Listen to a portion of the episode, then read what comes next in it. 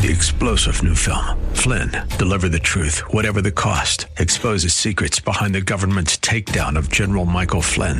Flynn knew what the intel world had been up to. He ordered the first audit of the use of contractors. This set off alarm bells. He told the truth. He was the most dangerous person for Donald Trump to hire. They had to get rid of Flynn. Flynn, deliver the truth, whatever the cost. Available now. Watch it today. Go to salemnow.com. Salemnow.com.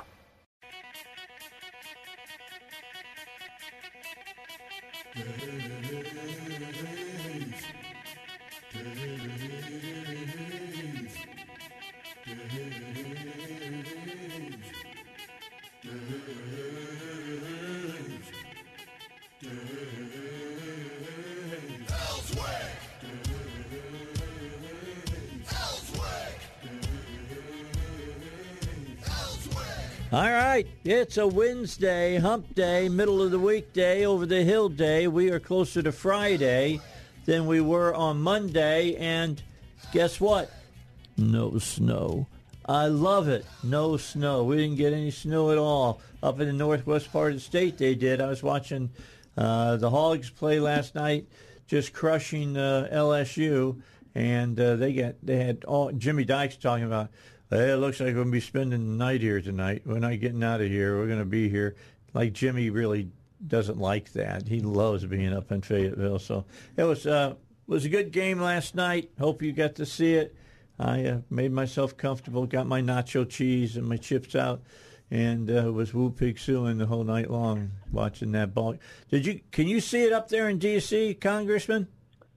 You know, I missed it. I uh, went online and looked at uh, the victory after it was over, but I was uh, trapped in a dinner last night. But I'm so proud of the Hogs. I just I'm looking for consistency out of my Hogs, but they're on a roll here. Well, it seems like they're starting to figure out how to play without Brazile and uh, and White. Yeah. And I mean those Nick those Smith. yeah Smith yeah those, those two players. And it was uh, rough in the transition. oh I mean, you know, we could not. You know, their shooting was so important, and uh, it was uh, it was a struggle just to both on offense and defense, and they couldn't they couldn't cope with going from zone to man to man. I mean, it was it's been a tough month, but I agree with you. I think they're exactly right. They're figuring out how to play the, a new game with who they've got. well, I'm going to tell you what Coach M was raising Cain last night with fans. He he had them fired up, man. I mean, he had them fired. He he took the microphone and was. He was doing Bobby Knight stuff last night. I loved every moment of it. I really, really did. Full of Eddie Sutton. Yeah, yeah, Eddie Sutton. That probably for down here in Arkansas, it means more than people than me talking about Knight. But the bottom line is, he he is uh, he's sold out on Arkansas basketball. There is no doubt. He ain't going nowhere. All right, so uh, let's see. McCarthy is is taking some heat because he's removed some people from committee. Uh, I want to play a little. Let me play a little bit of uh, some audio that I have from Fox about that, and let you hear it, and then I'll, I want to hear what you have to say as well, Congressman. Here we go. You bet. Okay, we got it. we got wait, technical problem. Pits of a cultural Just let that go. Impose one accepted worldview to the exclusion of all else. The Miseducation of America, Nah. Season 2, streaming That's it later. Yeah, it's Scott comes up later. Just let it go. We'll play it. We'll play it later. Anyway, let's get back with with, Yeah. with Congressman Hill. We got we had uh, we had wires crossed there, Congressman. Let, let's talk about this. He got rid of Swalwell, and I got the video of him talking and said, if you heard the FBI report I heard on Swalwell, you wouldn't put him on a committee uh, either. He said he couldn't get on a state committee. Is that correct? Yeah, I mean, this is not new information. I mean, Kevin McCarthy, when he was the minority leader, Nancy Pelosi's speaker, spoke out and urged that Eric Swalwell of California be removed from the Intelligence, Intelligence Committee last Congress after McCarthy had gotten the classified brief on what was the backstory on Swalwell's dating a Chinese spy. I mean, this is the kind of ridiculous Washington, D.C. nonsense and so uh, the Intelligence Committee, now that Kevin McCarthy is our Speaker, serves at the pleasure of the Speaker. The Speaker appoints the Intelligence Committee, and the Speaker even appoints the Democratic members of this committee in consultation with the minority leader. So McCarthy has said this for months. Swalwell's not going to be on the Intelligence Committee, and Adam Schiff, who is a documented liar, no who was kidding. a terrible leader of the Intelligence Committee, and in fact, let me tell you, I'll be blunt. I mean, he destroyed the reputation of the Intelligence Committee because he and Pelosi turned it into this investigation committee, which was completely inappropriate. Uh, and and uh, so McCarthy doesn't want either one of them on the Intelligence Committee. It makes complete sense. He has strong reasons to do it, and he has the authority to do it as the new speaker. Well, and then uh, they want to get rid of Omar, but I understand that's different. That you got to have a full vote of the House to do that. It is different, and again, this is one of those tit for tat things that you and I have talked about, which I don't, you know, ultimately think is great for the history of the House. But we have to maintain some balance here as we take the majority after the way we were treated and our members were treated by Speaker Pelosi. And Omar uh, has repeatedly uh, said all these anti-Semitic things, and McCarthy's view is she, he doesn't believe that you know she should serve on the House Foreign Affairs Committee. And uh, as I say, we'll see how that goes if it can come to the House floor for a vote. She's a very divisive person. Uh, not that there aren't other divisive people in Congress. Don't get me wrong. We got 435 people and 435 strong opinions. But uh, I really uh, strongly believe that what McCarthy's done on the Intelligence Committee is the right decision. Congressman, do you think Omar should serve on that committee?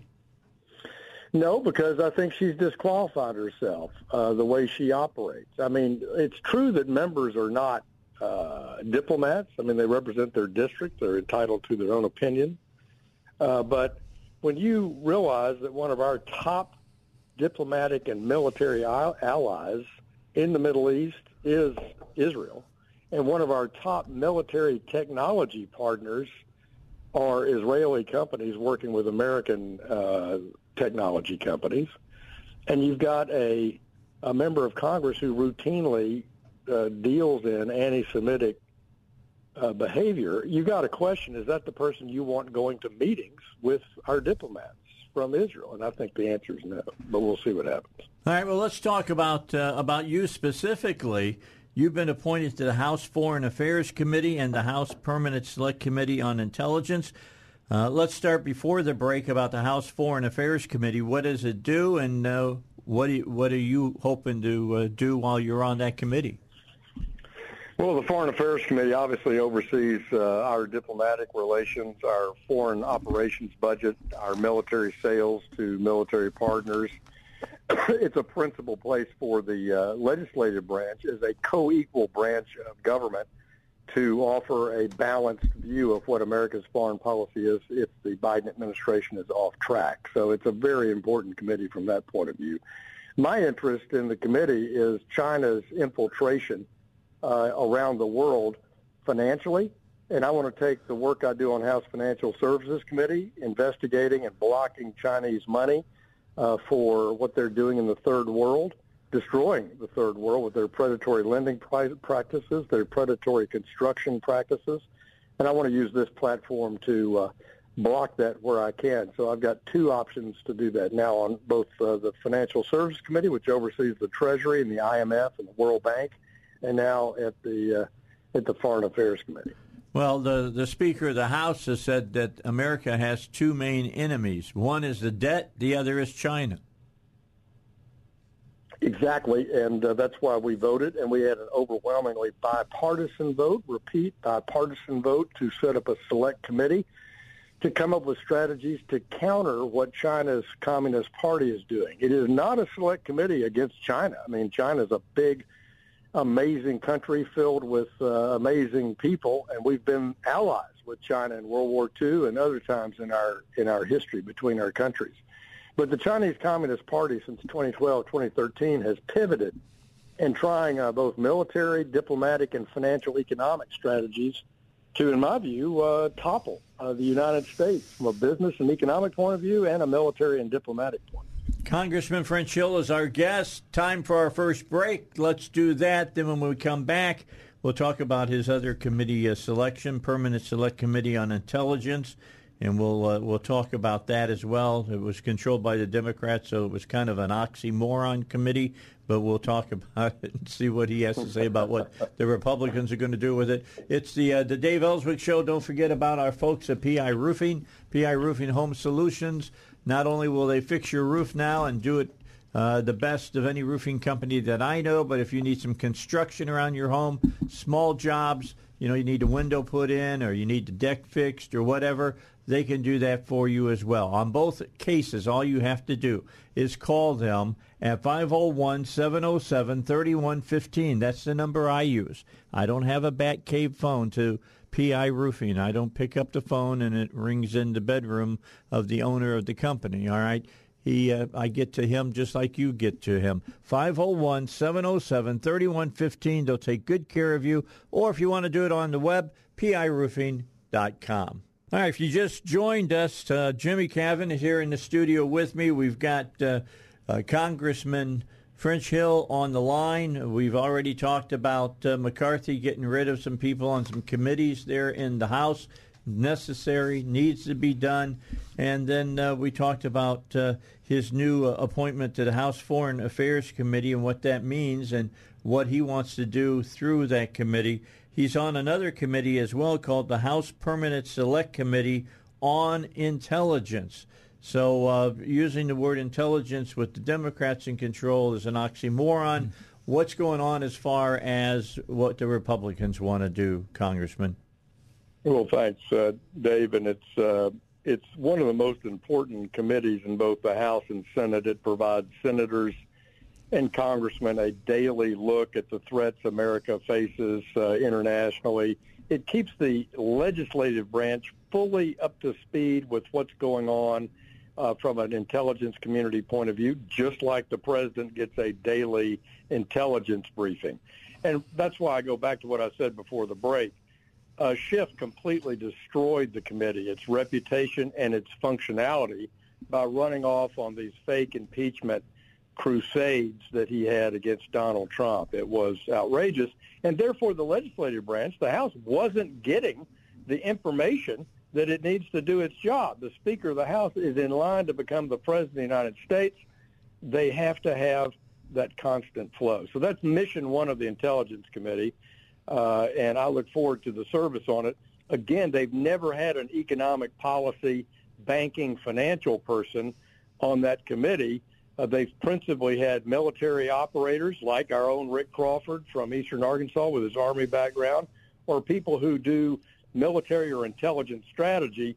We know uh, every day that the risks of the United States around the world also are economic and financial as people try to topple our economy, uh, just as I said a few minutes ago about the Chinese Communist Party. So I'm going to bring my knowledge on sanctions, my knowledge on how economies work, my money on, knowledge on money laundering and how that works around the world and how that fits in with how bad actors are threatening the U.S. And finally, I'm going to use it as a platform to make sure that Americans are protected from uh, illegal actions of anybody in the intelligence community as it relates to, you know, illegal surveillance or things of that nature uh, and I'll certainly be attuned to that if we, uh, if and when we reauthorize, for example, the use of FISA warrants uh, in the federal court system. Now, this is where a lot of it comes into play about uh, top secret clearances and things of that nature. Because I have to think that if you're on this committee, you're going to hear a lot of stuff that you know you can't talk about with me on the show.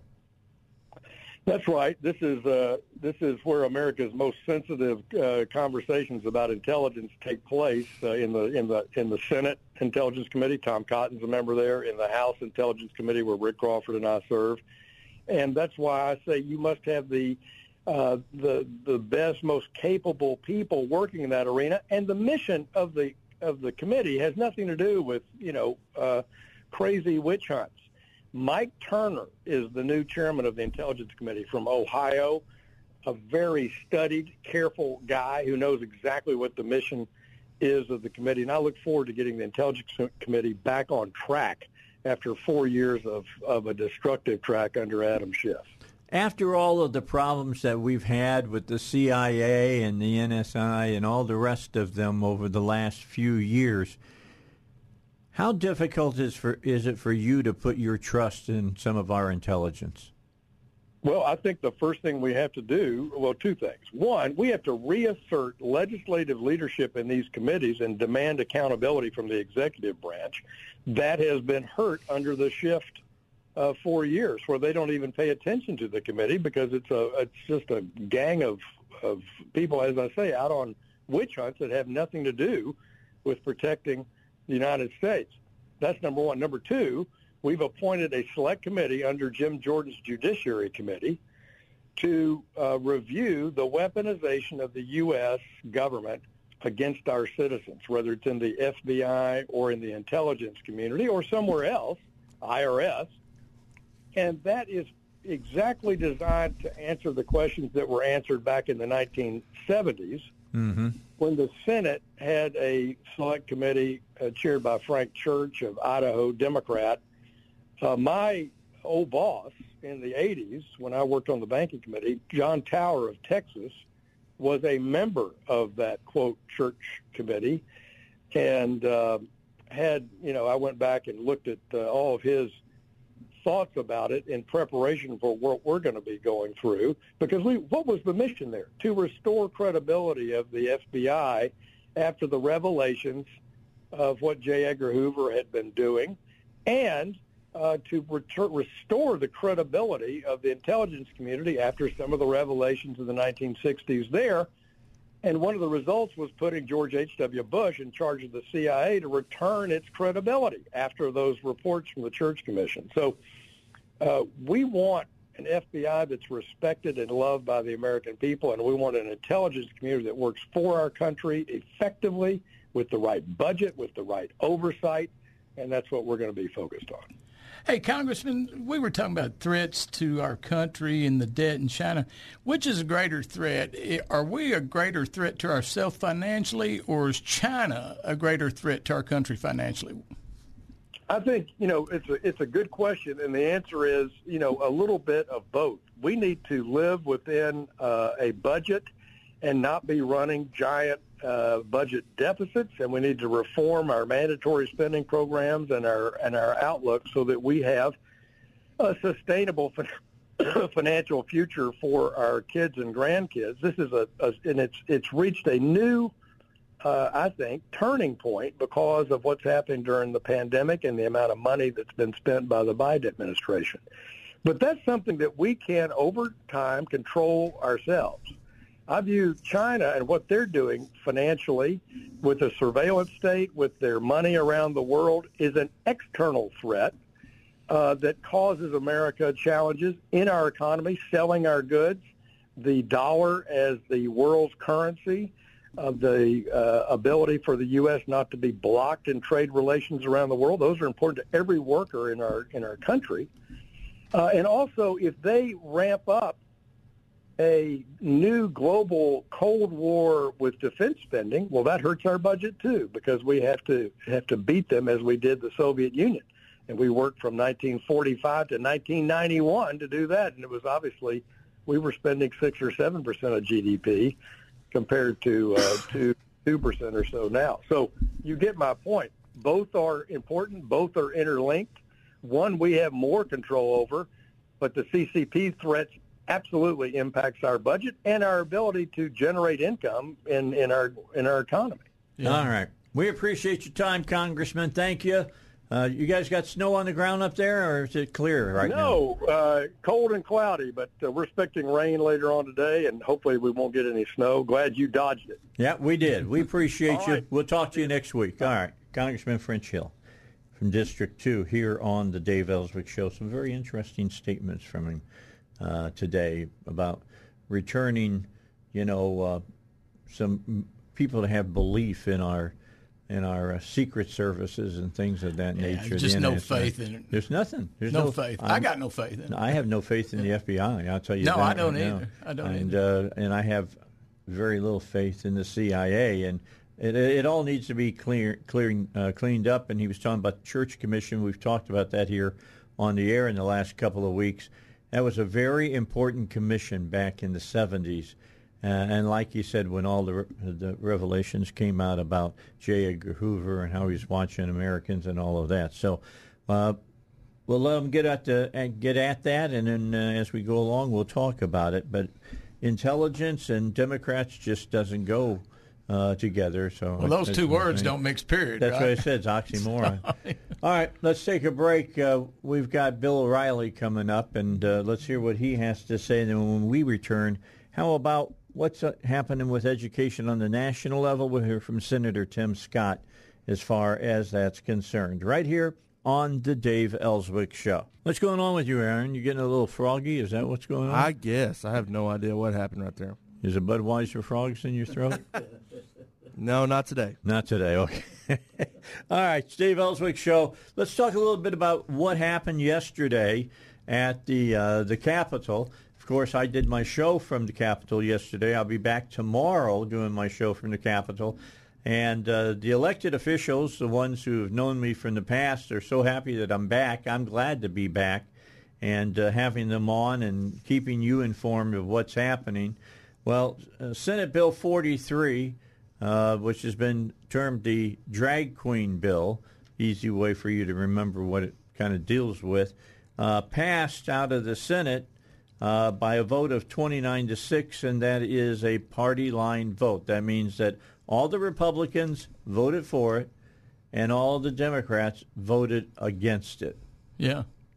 I, won- I wonder this because That's the wrong side of the argument to be on, by the way, blue people. Well, I, I just think this, okay? This law is, is what we're talking about is just amending an already existing law to add these drag queen sexual performances. So those six, Stop right there. You said it. Yep. Sexual. that's the key, sexual. Yes, right. And, in, and that's clear in the language in the bill. yes.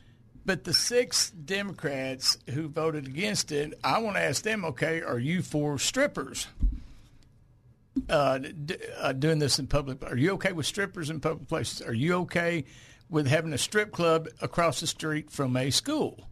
Because that's basically what you're saying. No, do you want them to perform in the library for the Right. kids because the kids need to know what a stripper does? Yeah. I mean, that is But you exactly. know, maybe the poll is in their future. Yeah, and that is exactly it. You know, if you voted against this, then you're telling me that you're for strippers in schools. Yeah. I mean, I, I don't know how else to put it. Or, or in the bill to make it more palatable, does it? Do they need to wear pasties? I mean, I'm, I'm just yeah, saying. It's just crazy. It's just crazy. And here's the bottom line. The overwhelming majority of Arkansans support this law. It's a small group that oppose it. Yes. And we talked about the coyotes, right? Yep. Three coyotes sound like 30, and that's what is happening here. It's kind of like when we were at the Capitol on the 19th when uh, Americans for Prosperity was having their deal. Huge crowd, huge crowd. And everybody Hundreds said, of people. And yeah, and everybody said, okay, but you know, there's going to be um, a protest. A counter protest. Yeah, coming with the people that you know were saying, hey, SB 43 is terrible, it's the end of the world, and all that kind of stuff. And if you look at who showed up, you got one guy that was in drag. That's fine. I don't care. I don't care if you were in drag. You got one guy that was in drag, and what what you have twelve people, but you had twenty two cameras. And so you got about a dozen people that showed up against it. Okay? All right, that's not the massive outcry that they're trying to say. No. That's the coyotes. Yeah. You had more cameras than you had protesters. There's a book out, and I suggest that anybody who wants to understand media should read. It's called Everything That Glitters Isn't Gold, and it's about TV news. Now, I knew about a lot of this just because that's what I, I, I uh, majored in when I was in college. And uh, there's a, a great story in there by the writer about Arizona, about Phoenix. And there was a there was a point in their weather one time where they were getting a lot of rain. Right. And to show how much rain they were getting, they went downtown to an area where a river flew came through the, the city, and it came into an area of the city where it was really choked off, so it looked like there was more water than there really was, and that was the video that you saw over and over and over again. So you at home, or we at home, watching that, thought that the whole city looked like that. Yeah. And it was it was a two block area that looked like that. It was not the No, whole city of Phoenix. yeah. So not everything that glitters right. is gold. But you have to blame you have to blame the media, especially the local media around here, right? Channel seven, Channel eleven, Channel four. The Arkansas Times they are what they are. Sixteen, yeah. Arkansas Times. Don't want to forget anybody. No, no, we don't. And- but you know they're guilty of this, of trying to make it sound like it's more than what it is. Just be factual. You know? when you watch a story on local news and uh, they're out, comp- let's say they're covering Conway and they're covering the bathroom controversy, they'll make it look like 400 people Oh yeah, that are transgender were at the meeting. yeah. And I understand you go get both sides of the story, but get both sides of the story. and say it accurately. That's the key. Yeah, and say it accurately. Be objective, right? Yeah. Be objective. There would at the That, Conway- that's a word that doesn't exist No. in journalism anymore. That's, that's right. They, It's advocacy You that know, exists in journalism. I'm glad you brought up the bathroom bill because uh, Mary Bentley, her bill, that's what it is. But I want everybody to understand this. The Conway School Board blazed the trail for this. Okay, they they this this Mary Bentley's uh, bill is basically word for word what the Conway's School Board put in place in October. And God bless Mary Bentley for getting it in there because, like you you've alluded to it, it's providing cover to other school districts. That's what she talked about yesterday. But this doesn't happen if the Conway School Board doesn't blaze the trail for it because they're the ones that put it through battle test. The ACLU said they were going to sue. A lot of lot of grumbling, growling, and when Conway put it through, guess what? It's been a while. ACLU's talking. Okay, we're going to sue. We're going. Guess what? They didn't. So this po- this policy that that Mary Bentley is turning into law has been battle tested mm-hmm. as far as legality, right? Correct. And so, but I think you got to give Conway School Board credit because they are the ones that took the hit on this. Yeah, they took the heat. Yeah. They've taken the initial heat on it, and and that's interesting because you know Mary Bentley, state representative who we had on yesterday, talking about this bill. It's her bill. She's a sponsor of it. Uh, made the statement when she was out knocking on doors. Uh, school board members came to her from various schools in the area and said, "We need you all in the legislature to bring put something together so that we can follow it without everybody thinking, you know, it's us that's wanting to just do this." Well, the personal attacks from the media, the Yeah. per, the very personal attacks against those school board members of Conway. I, you know, I, I there, do I agree with everything the Conway School Board does? No.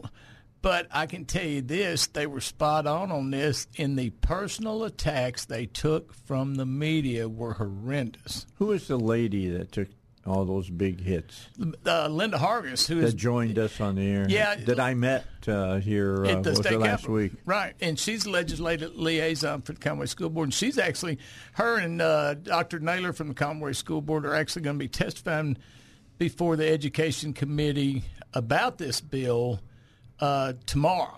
So I hope when you're in, in Dallas I'll over be- there, right? I hope y'all. Be there if she wants to come by. That's fine. She might not want to get into the discussion of uh, universal school No, choice. she's not going to do that.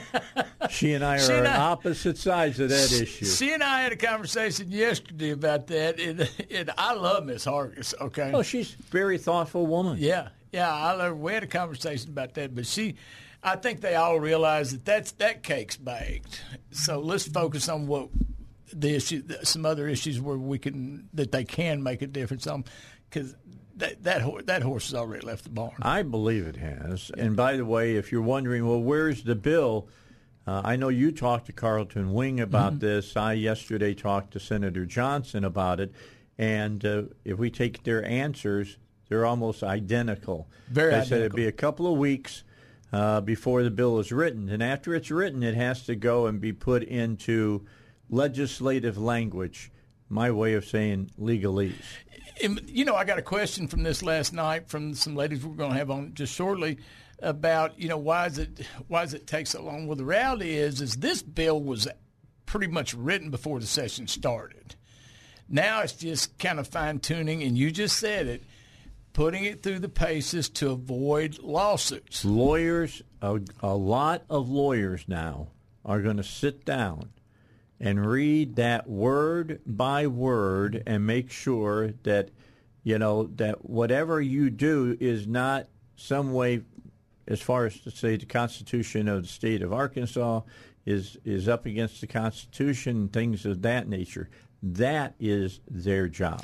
That's right. And what they're so when people say, "Well, it's going to be 500 pages," it's huge, but yeah, it is. Well, Maybe big, more. The big, probably the big reason for that is so it can pass the legal challenges. That has something to do with it, yeah. of course. And uh, we don't want this tied up in litigation for years. That's no, not what they want to do. No, it, in going back to going back to the bathroom bill. Okay, well, when I say battle tested, you know, the Conway School Board is the one that really blazed the trail for this. But even though, even though I, Jay Bequette of Bequette Billingsley and Kees acts as the attorney for the Conway School Board, now I go against Jay all the time. Okay. And but Robert Steinbuch was talking about him. Uh, overall, they're pretty good attorneys. I got issues with them on how they do on taxpayer money on on that. But you have to. Jay Bequette actually drafted the policy for the Conway School Board. So when he drafted that policy, his job was to put it in a form where it couldn't be challenged legally. So you got to give him credit that when that uh, Jay and M when they formulated the bill for the or the policy for the Conway School District, they did it in a way that the ACLU really wasn't going to be able to do anything about it. That's important. All right, let's get a break in. When we come back, I want to spend a little bit on education, uh, not on bathroom bills or on, uh, you know, uh, guys looking like women, you know, drag queens coming into your school, whatever. I want to talk about education. And uh, not only are state reps and state senators looking at this, but so are uh, federal senators as well. So we'll talk about it in just uh, a, a, few moments. But right now, let's get uh, a, a, break in. Don't forget about East End Towing. You break down on the side of the road, uh, we'll take good care. We'll take good care of you. Uh, with East End Towing, they've got all of the equipment you need to be able to do that, and uh, you you call 501-888-8849. That's 501 888-8849 and they'll help you out with that. All right, you're going to hear from uh, Senator Tim Scott, South Carolina, when we come back here on the Dave Elswick Show. All right, Jimmy Cavitt, Dave Elswick here on the Dave Elswick Show. Uh, we've been talking over the last few weeks about what's happening here in the state of Arkansas as far as education is going. Uh, it's getting more clear as we move along. Uh, we'll be talking further about that tomorrow here on the show. But right now, I want you to know that it's not just states talking about this. The federal government are talking about this. Senators are talking about this. Senators like uh, the senator from South Carolina, Tim Scott. Here's what he has to say about education.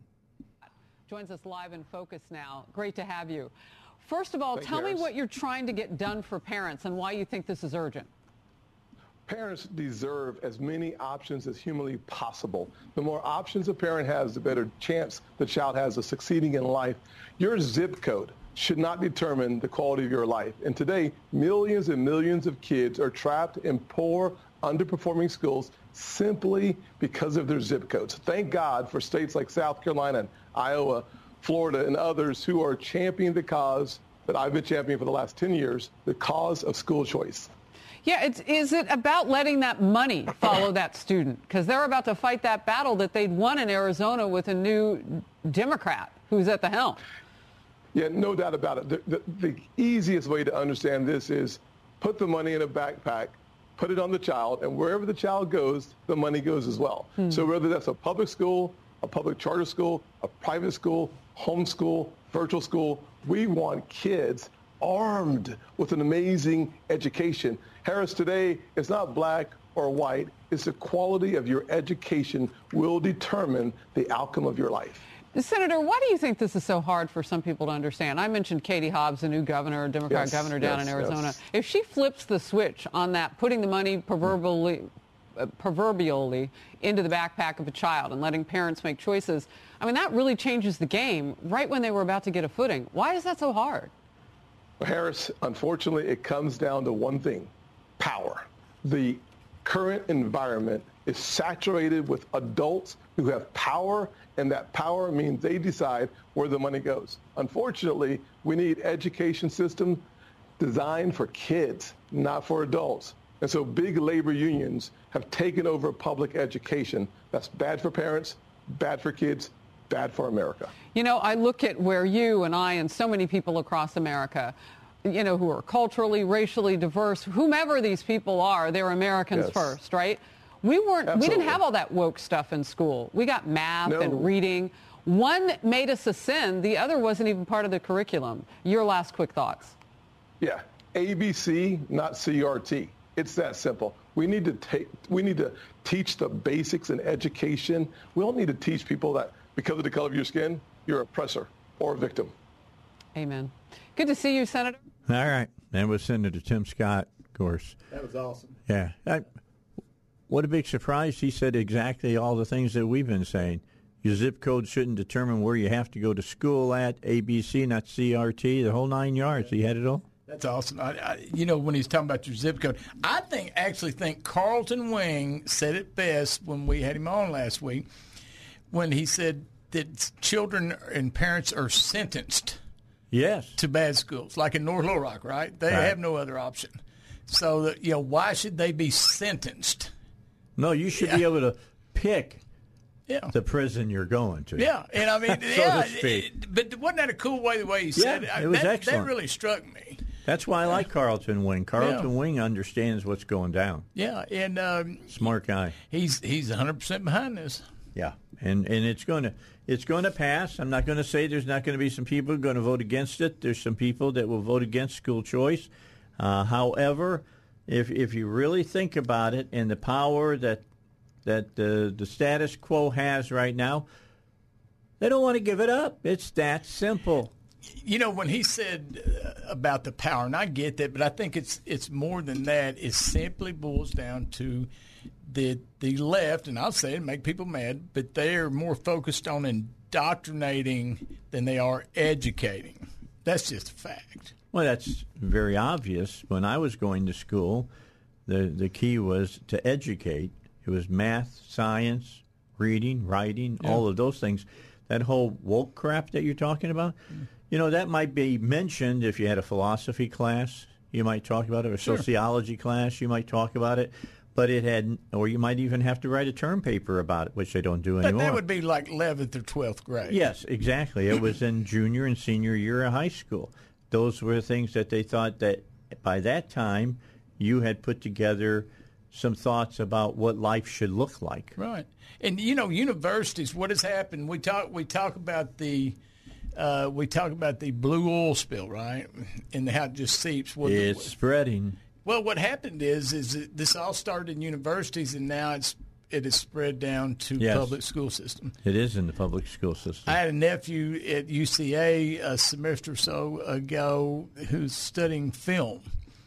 And in one of his classes, his core classes for film study, the guy was an avid police hater. He had F the police written on uh, the board. He had F the police uh, stuff in his classroom. All he did was talk about half of the class. He talked about the police.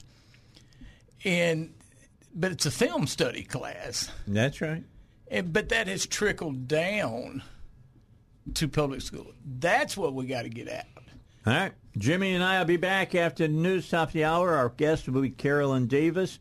Uh, she's the founder of the Restoration Project of, of Atlanta. She's coming to Arkansas. I'll tell you where she's going to be, when she's going to be there, what time she's going to be there, and what she stands for. You'll find out that as we spend a half hour talking with her here on the Dave Elswick Show. Let's get it underway here on the second hour.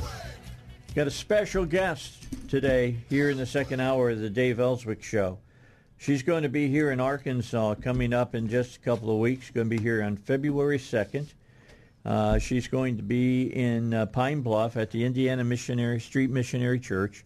It's a Baptist church down there at 1114 Indiana Street at 11:30 in the morning. This is going to be for lunch, I think. No cost to attend this, by the way. No cost whatsoever. Her name is Catherine Davis. Now, some of you know who Catherine Davis is. I knew who she was when I was asked, did I want to have her on my show? I said, absolutely. She's the founder of the Restoration Project of Atlanta.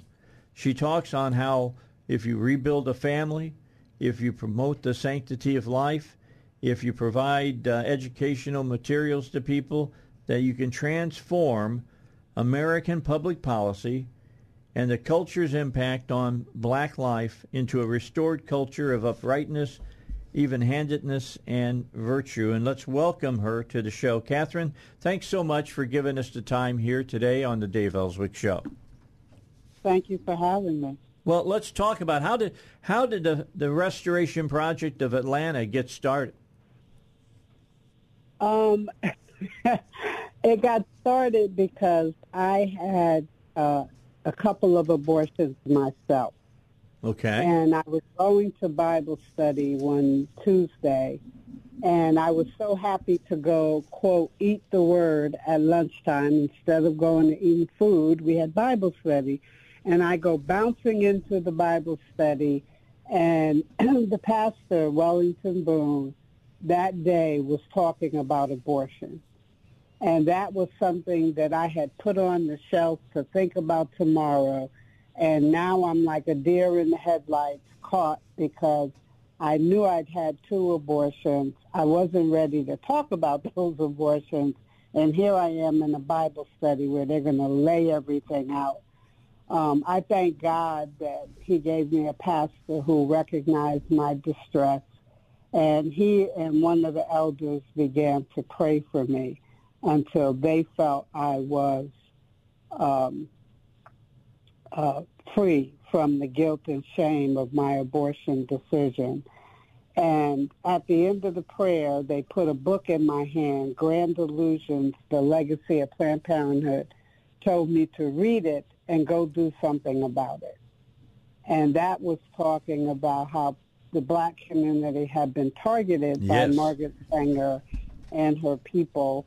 And so I then became a pro-life advocate, and the Restoration Project grew out of of that moment um, for me to begin to encourage people to look towards family as the answer rather than the problem. You know, that's something that we talk about here on the show, and uh, and about how important family is. If you really, you know, a lot of people say, well, it's when prayer was taken out of the schools, or when you know this happened or that happened. I think it's when the American family began to dissolve here in our country, when the when the atomic family started disappearing, when politicians said it was better to have a single mother than a mother and a father, and all the rest, that that's when we really we really got uh, we got problems here in our country. Would you agree with that? Absolutely, and that's one of the things I'm going to talk about because it was deliberate. Uh, this wasn't the evolution of single parenthood.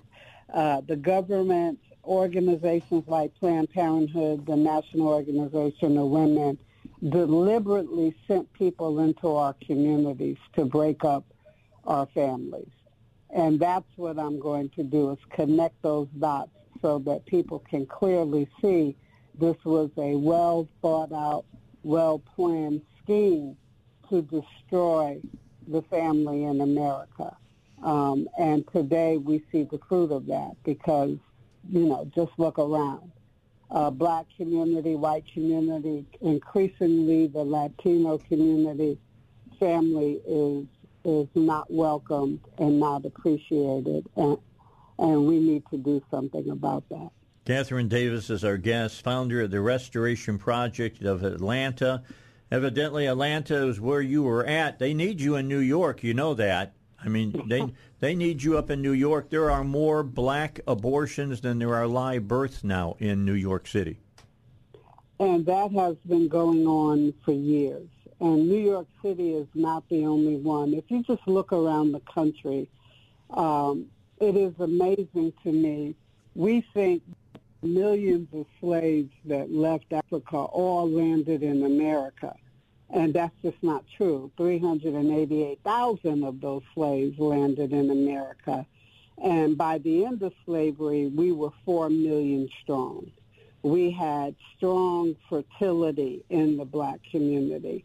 Um, and today, that fertility has been attacked in every community. You could have a, a state that has 0.001 black population, and I promise you, if you look at the abortion numbers in that state, abortion would have impacted those 0.001 more than any other group in the state, and it's it's deliberate um, because they target us. It's deliberate because they tell us we need abortion um, above all others. So I've been to New York. I'm, I would love to go back.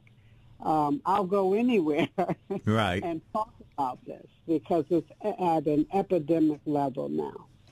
I, I think you're right. And, you know, when I was growing up as a kid, one thing I remember, and I bring this up to so many people, is that the black community, especially especially in the South, was the most wholesome family units that I remember.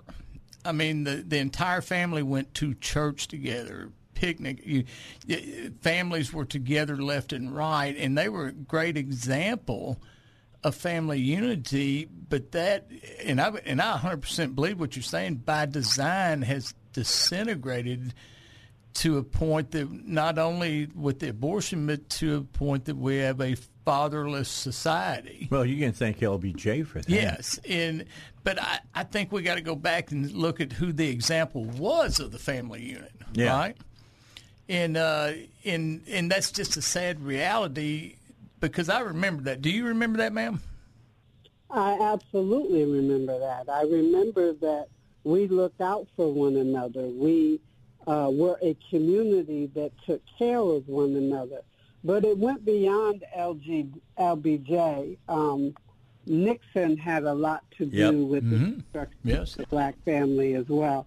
You know, our government sent a hundred thousand workers into the black community to deal with what they called the two prouds, the men who didn't want welfare, the men who said, look, I can take care of my family, go away and leave us alone.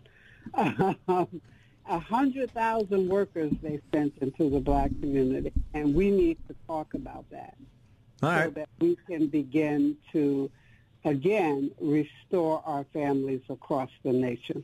Well, let's talk about it a little bit after I come back from a break. Got to make a little bit of money here. Hate to say that, but it is the truth. Catherine Davis is our guest.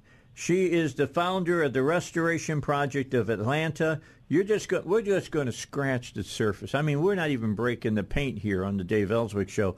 You get to hear her speak February 2nd at 11:30 uh, at the Indiana Street Missionary Baptist Church at 1114 Indiana Street in Pine Bluff. And uh, you're going to want to take care of that. You go to pre-registration uh, that's required. Uh, go check out some things. There's uh, call this number 501-663-4237 and they'll give you all the information that you need as far as this is concerned. Back with more with Catherine Davis on the Dave Elswick Show in just a moment. All right, if you just joined me, good for you. You'll get to hear the last part of my interview with Catherine Davis. She's the founder of the Restoration Project of uh, uh, Atlanta. We wanted to make sure that uh, she was on today because she's going to be appearing February 2nd at 11:30 a.m. at the Indiana Street Missionary Baptist Church, 1114 Indiana Street, Pine Bluff. You want more information? Call 501 663 4237. That's 501 663 4237. And Catherine, let me ask uh, this question. Uh, the black church used to be a stalwart in the black community. Not as much now as it used to be. What has happened there? Um, this is going to sound strange to you, but the same thing that happened to the white church. The churches church, and they stopped evangelizing. They stopped promoting biblical principles Mm-hmm. uh, and accept ex- began to accept a political agenda in place of the Bible and living according to what the Bible says. If you go back and look at, at the history, um, you had men like Jesse Jackson, Al Sharpton, and those guys who were running around talking a political agenda that was rejected at the time. Um, black people were not running wholesale against their families um, the way we tend to think. The other thing that happened is this whole narrative about victimization. And so we began to accept the narrative that black people are victims of whatever, discrimination, whatever. And at that point is the point you begin to see the decline of the black family in the black church, in the church period. Um, at the same time that was happening to the black community, it was happening to the white community. The only difference is you can see it better in the black community Okay. because of our size. Well, I uh, I see it in the white church. Believe me, I see all of these churches that embrace homosexuality now, and and and a lot of those things, and say that well, you can be a practicing homosexual and and and still lead a Christian congregation. That is such a that's that's from the pit of hell. That's a lie. That's exactly right. And it's happening all across our country, which is why our churches need to stand up and say this far and no further. Yeah, Um, I'm I'm Catholic, and I'll say it. Uh, you know, our Pope, our Pope right now, and that's not just in our country; that's worldwide. It's and you said it. You, poli- uh, you know, you, you're taking religion and in, uh, instead of speaking the word of God, politicizing it. That's right. And and people now think that's okay. I mean, just look here in Atlanta. There's a mega church here where the pastor uh, was talking about he wanted to teach entrepreneurship by allowing the congregants to grow weed. He wanted to grow Oh, weed goodness. on his congregants. And I'm like, what has happened is we've rejected God, which again was by design. If you go back in history and look, there was a woman named Alice Bailey. Many consider her to be the uh, mother of New Age. And the first thing she said that needed to happen was to remove Christianity from the culture.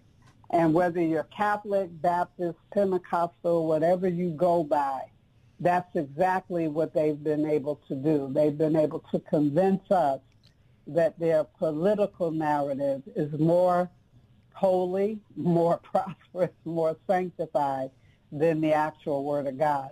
So people have fallen, some people have fallen for that narrative, and we see the fruit of it. Know, just a few weeks uh, or days ago, in fact, we celebrated Martin Luther King's birthday, and uh, he's a hero of mine. I mean, he really, really is. I mean, this is a man who who preached the Bible, un, you know, un, un, unswervingly uh, to American people.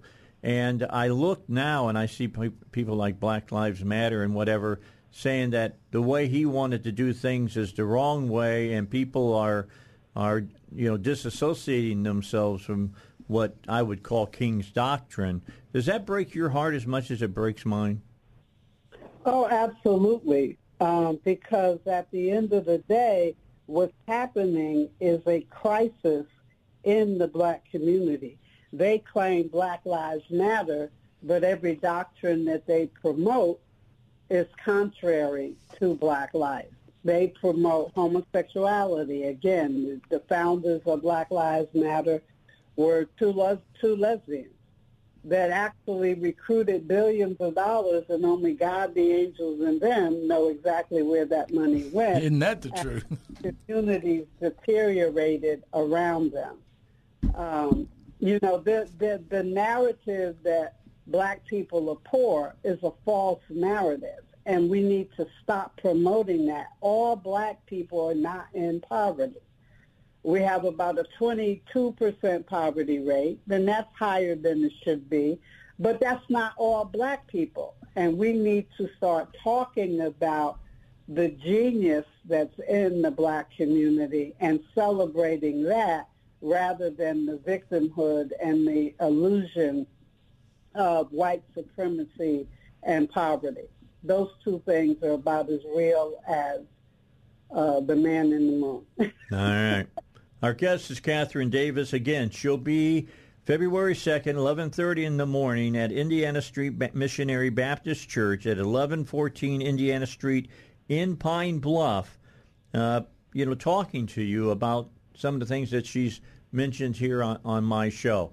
Uh, Catherine, before I leave with my interview with you, and by the way, I want to again thank you because I know you're so busy. Uh, here's my question Give a little taste to my listeners about what we can do to turn this around. There's a lot of hard work that's going to have to happen, but where do we start? We start by recognizing that two is better than one. And we need to start promoting family again. We need to talk about how to bring our men back to their families. How do we reverse the curse that was unleashed in the 60s and the 70s um, in our communities across America and bring us back to a standard uh, literally of righteousness uh, rather than promiscuity, homosexuality, eroticism, and prostitution, which is what the National Organization of Women unleashed on us in 1969. So two is better than one. And let us go back and get our men and begin to teach our children the value of family. Well, thank you for coming to Arkansas. You you are a bright, shining beacon for people to see and uh, your uh, being the founder of the Restoration Project of Atlanta is uh, very important for people to hear about. Catherine Davis, again, we appreciate your time here on the Dave Elswick Show. February 2nd, 11.30 in the morning, Indiana Street Missionary Baptist Church, 1114 Indiana Street in Pine Bluff. Call 501-663-4237 for more information. Catherine, you have a great day, and we'll see you when you get here in February, all right?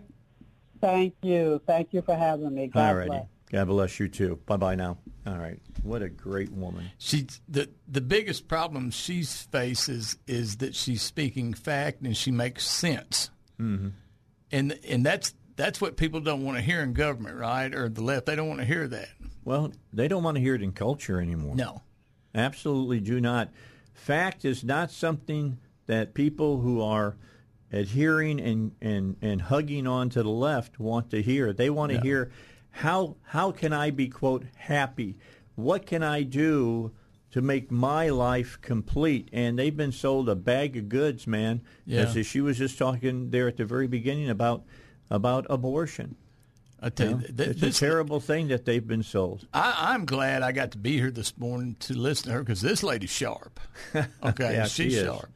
Well, my, my thanks to Rose Mimms. Uh, the folks from Arkansas Right to Life are making this happen, and uh, they're working with the Pine Bluff Faith Community, the Coalition Ministerial Alliance, and of course here at Salem, we've joined up in this as well. Uh, we're all about saving America here at Salem. We really are, and uh, it, it it's only going to get saved if we who are I believe Christians, to be honest with you, because we, we try to adhere to the truth, uh, get behind it and, and push it. it. It's I mean, SB 43 is a prime example. Yes, sir. That's a prime example. So is uh, HB 1156, where you know your biological makeup is what you use to decide what bathroom you go into. Next to universal school choice, I believe that uh, House Bill 1156 is the most important bill we have this year, ne- right behind universal school choice. I can't emphasize how important House Bill 1156 is. All right. And then if you want to know about how do we keep from building prisons, it's by turning people on to this kind of truth. This is what will save America, what we just talked about. You save the American family, you'll save America.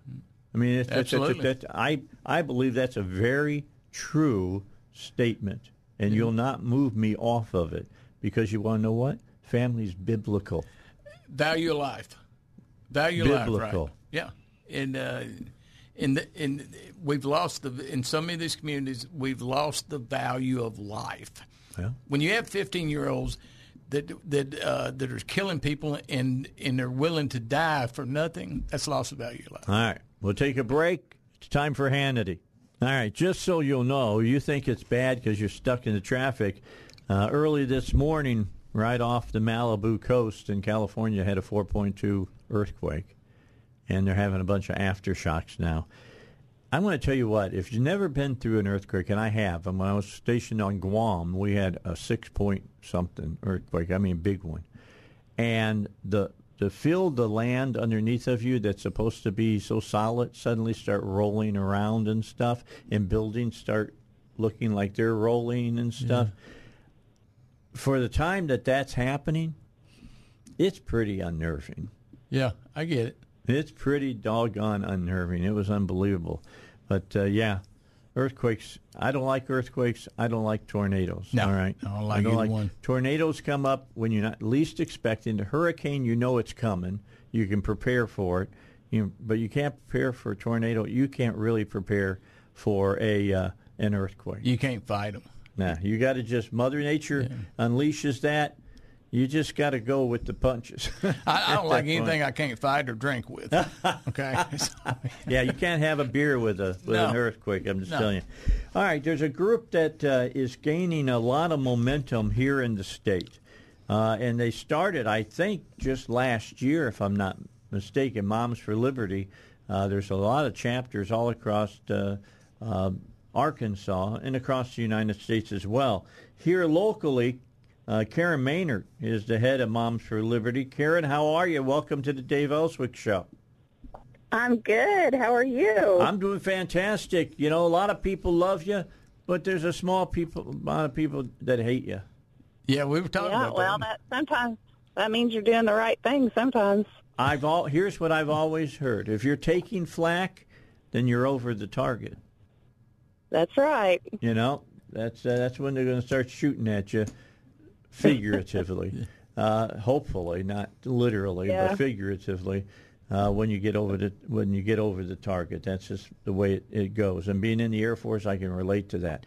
All right. So with that said, what's coming up with uh, you know Moms uh, for Liberty? I know that you were at the uh, uh, last Thursday. You guys were at the uh, uh, the big rally for education there at the Capitol. What are you up to now? Well, we're really excited about um, the people that Sarah Sanders has brought in, and just Governor Sanders and per- you know, period. We the things that we've seen coming out of there, we're so excited about. So we have a meeting tomorrow night at 6 p.m. at American Pie Pizza in North Little Rock, and that's the one in Lakewood next in the Kroger Shopping Center off McCain. Um, we, we you know we love visitors, but we've also got some very special guests tomorrow. So we have several members of the House and Senate Education Committee. Um, we've got Brian Evans and Keith Brooks and Carlton Wing, who Brian and Keith I think are chair and vice chair of the House Committee, Education Committee. Then we've got Senator Ken, Kim Hammer, who's also on the Senate Education Committee, and then Senator Mark Johnson, who's also going to be visiting with us. And then we've invited the PCSSD, which is Pulaski County Special School District Superintendent Dr. McNulty, who also should be there to, to discuss school choice. So, you know, I have a feeling they may be on opposite sides, but you do need to get everybody, you know, we, we would like to know how it affects the school district also.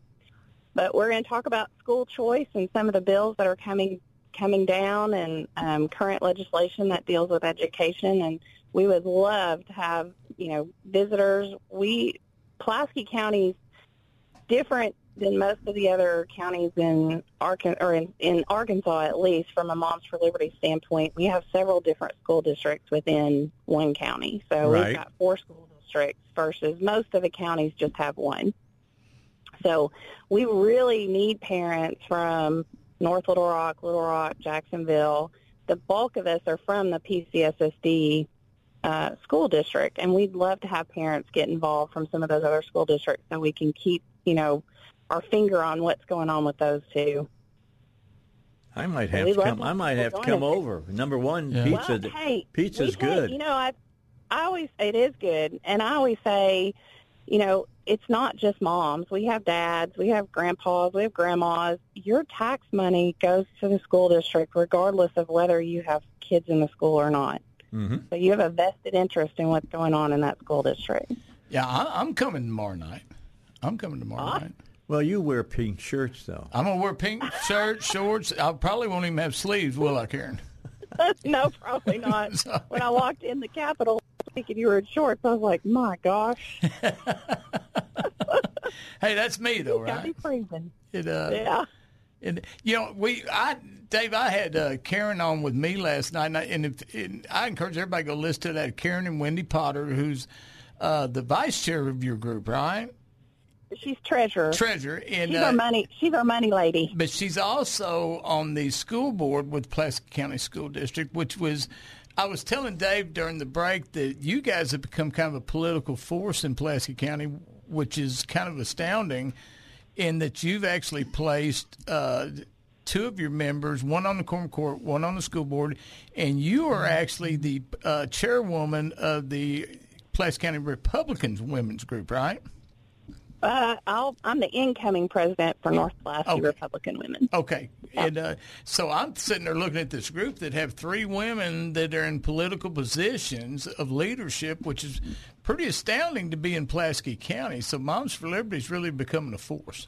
All right. Well, you let me know when you guys want me to come speak at your organizations, and uh, I'll come and Oh, keep you up keep you up to date on what's going on in the uh, state uh, state house and state senate. How's that?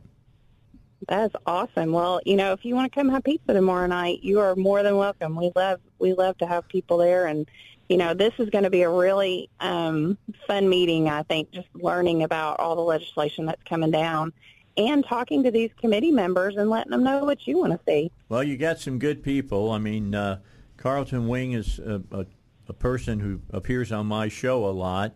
Uh, Yep. Evans, who's the chair, he is my personal state representative. Kim Hammer is a personal friend, as is uh, uh, Johnson is a personal friend of mine. I had had Johnson on yesterday in the uh, last hour of my show. So you got some great people that can talk of what's going on, and be interesting to hear what the uh, uh, the superintendent from PCSSD has to say. Very interesting. Yeah. Yep. I think it'll be a fun a fun night. Karen, Karen we'd had told me this. everybody Join us. And, Yeah, Karen had told me that, that they want to hear everybody's perspective. yeah. What else are you Well, working you know, on, it Karen? affects- Go ahead and Um, talk about we- education, but tell us what else Yeah. you're working on. Well, we are working on books. Um, one of our struggles in Pulaski County is none of the school districts put their library um, listings on their website where parents can access them. I, our personal district, PCSSD, the kids can go into their Schoology account or whatever they're using now, and they can pull up lists of titles that are in the, the libraries, but the parents can't. So that is something that we're looking at. Um, we have not found anything in our PCSSD libraries at this point that we think is questionable, but there have been reports from Little Rock and North Little Rock that they do have. Pay attention. books. That's And- the key to do. You got to pay attention, Yep. and you guys have got to look at when they let you and uh, figure out what's in, in the stacks there. And we all we'd like to see, we're not book banners, but if you saw some of the stuff that was in these books, it would make you cringe as an adult. And even in our, our school libraries, there's no literary value to some of this stuff. And all we want is a rating system. I mean, I, as a parent, should have the right to tell to tell you as a school that my child shouldn't be checking out books that have that type of content. So they should be kept back. I mean, honestly, we we were talking on one of our chapter chair meetings with our Moms for Liberty National group. They had a group in Florida that sent a PDF of some copies of text that came out of some of the books that were in this Florida school district. They sent it to the Department of Education for Florida. It got trapped by their spam filter for pornography. Yeah. So they Yeah, couldn't even just- get the email to go through. They had to send it to somebody's personal email so that they could pull it up because the Department of Education wouldn't allow it to come through. Yet those th- that stuff came from books in the library. So you can't walk in. I mean, you remember back when they had all the the magazines that were in covers and you know in the Yep. stores Oh, yeah. so that kids didn't see them. But we'll put that. I mean, you should see some of this stuff. I know Brian Evans said he was given a a packet not long ago by one of the groups, and he said I just about fell out when I started looking at that stuff. I mean, it was awful. And you know what the what the school librarian at the high school said to some of the mothers who showed up and questioned that? Well, we're not all just straight Christian people. That's what they said at Cabot. That's Yeah, what the that's what librarian said saying. at Cabot. Gosh. Yeah, That's exactly what But they what is- said. what does that have? Be, even being a Christian, what does that have to do with the pornography that we're showing our kids? Because Like, I guess only that a Christians don't want to see it. You know what I'm saying? I don't know. It's just crazy. Kind of way they look at it. All right, so tomorrow night, six o'clock at uh, the uh, which pizza place is it again? American, American Pie Pizza. American Pie over at 48 Lakewood yep, Village. 4830 North Hills Boulevard in, in North Little Rock. All right, all of you from uh, Pulaski County need to go over there and pay some attention to all of this. You gotta, as as President Bush would say, you gotta educate yourself. Yep. well, right. and come join us. We're a fun group, so we like. They we really like are to have A lot fun. of fun. Yeah, Yeah.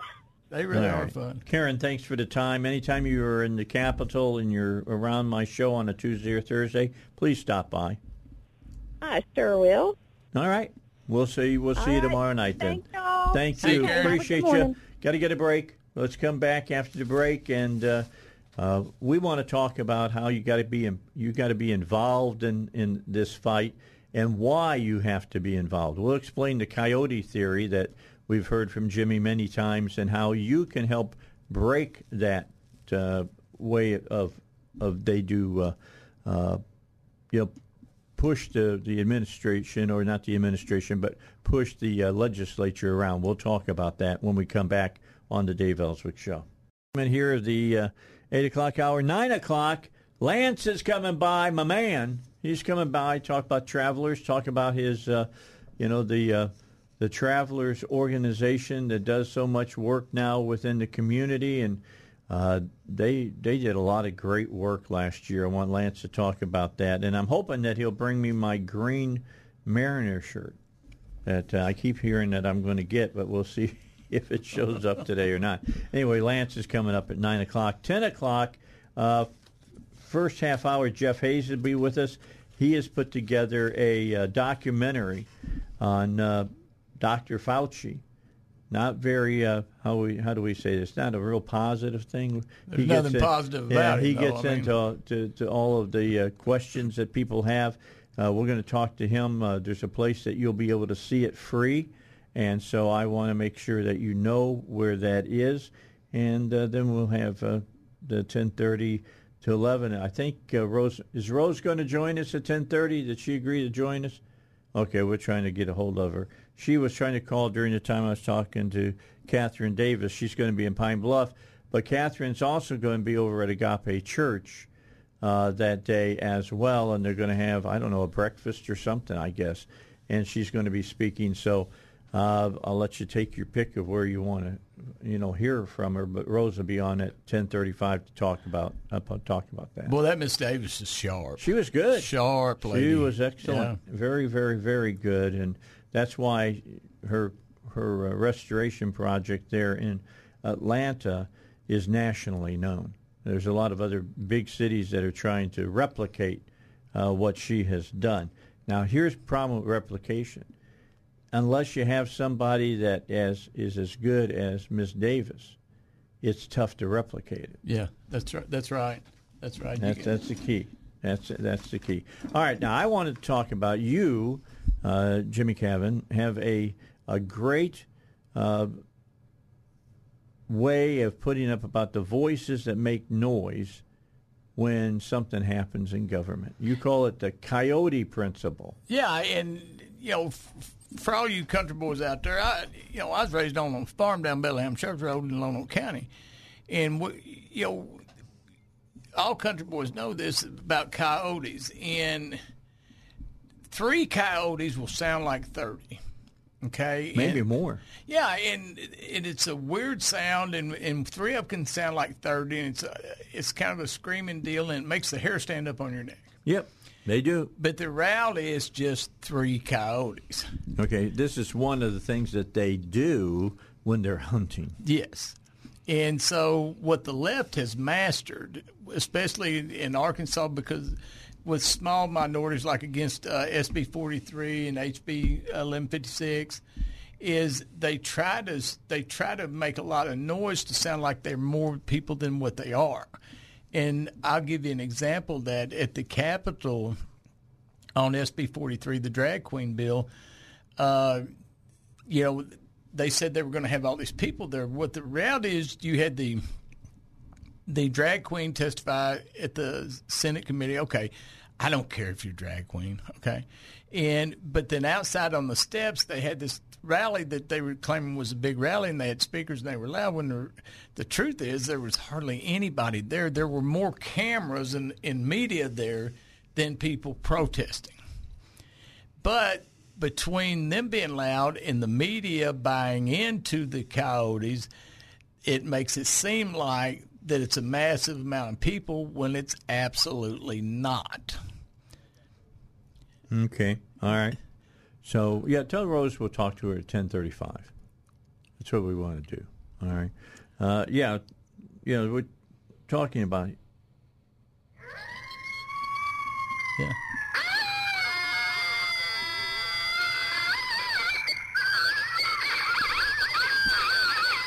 That's four coyotes. Yeah, that's what I'm saying. I it, it, it, that's that's the sound, and that's the that's what they do. They they act like coyotes, and so so and then you have the news media that backs that. So what I try to tell people to do is look.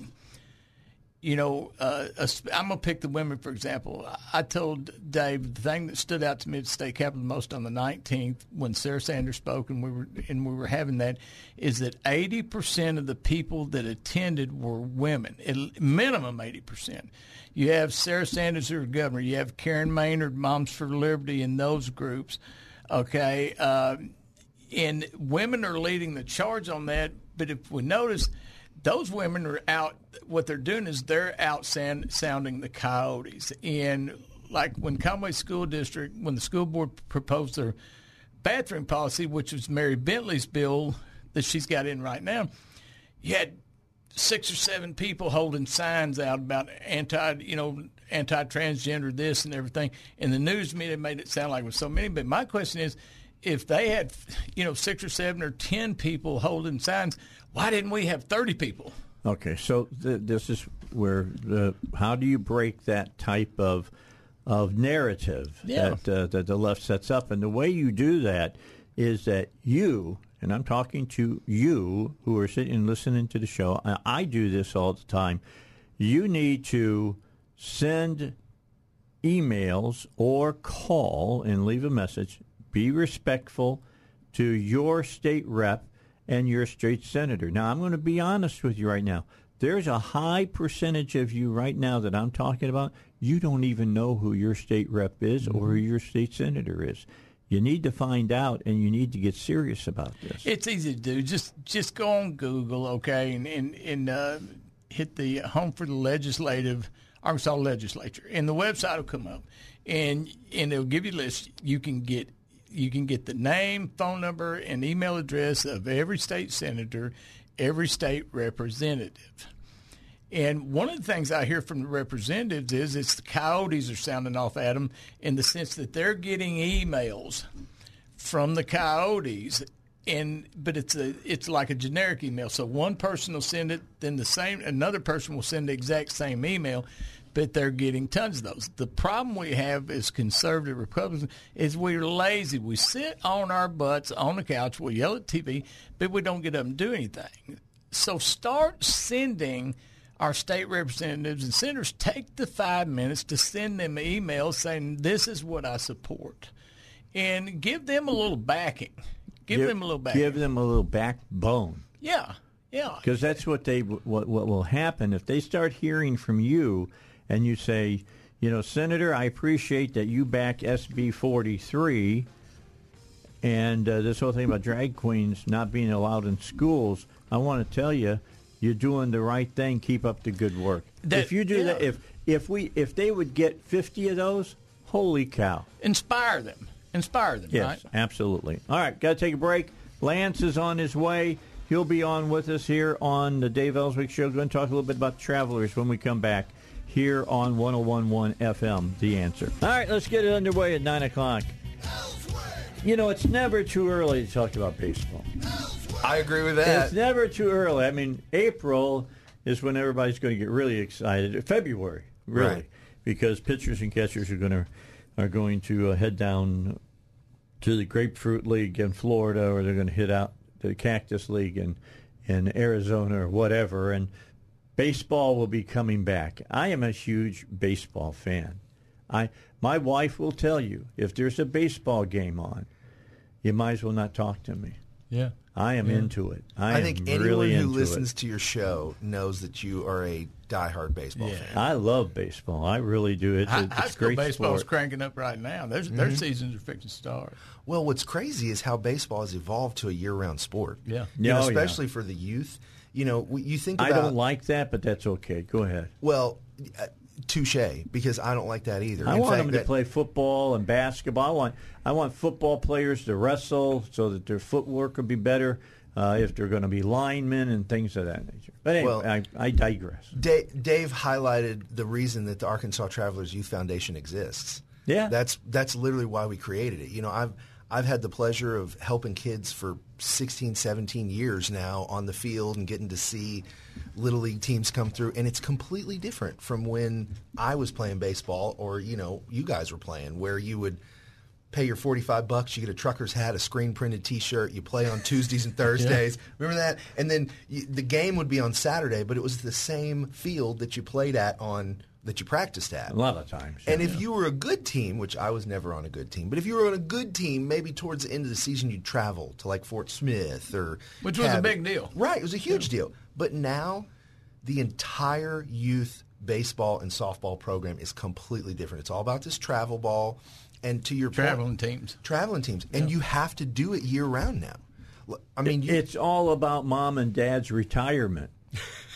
I'm just, A lot of times, yes. I mean, that's. I'm just being honest here. Yeah. Well, I will say with the cost it, of some of these programs, it probably hurts their retirement. It might. I It mean, I know parents that are spending five, six, seven thousand dollars a year. By the time you get fees and uniforms, equipment, travel, Baseball expen- bats. Ba- you know how much a baseball bat is, Dave? It's Oh, yeah. ridiculous. You know how much a you know how much a You know a- how a- much a mitt is now? Yes, yes, it's ridiculous. I literally was. In fact, it's created a resale market because a good used baseball bat sells for two or three hundred dollars. Yeah. and I mean a new one's five hundred dollars. Yeah. Who is buy- and a kid grows, the bat doesn't. And they're not even going to No. use it if they make the major leagues. Right, right. Well, They're not going to use it one They're season not in the going to use little. it. Yeah, they're not going to use it next year because they're going to grow three inches and it's not going to fit them anymore. I mean, it is.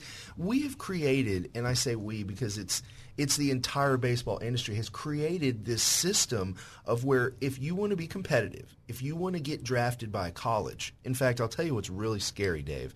This is something that is starting to happen. Colleges Eighth are- graders. they're now starting to recruit travel ball teams. Yeah. Do you remember, uh, like, if you're if you're a college coach, So we got a minor league for baseball. it's Or ridiculous. college baseball. Well, yes, but it's bypassing the high school system.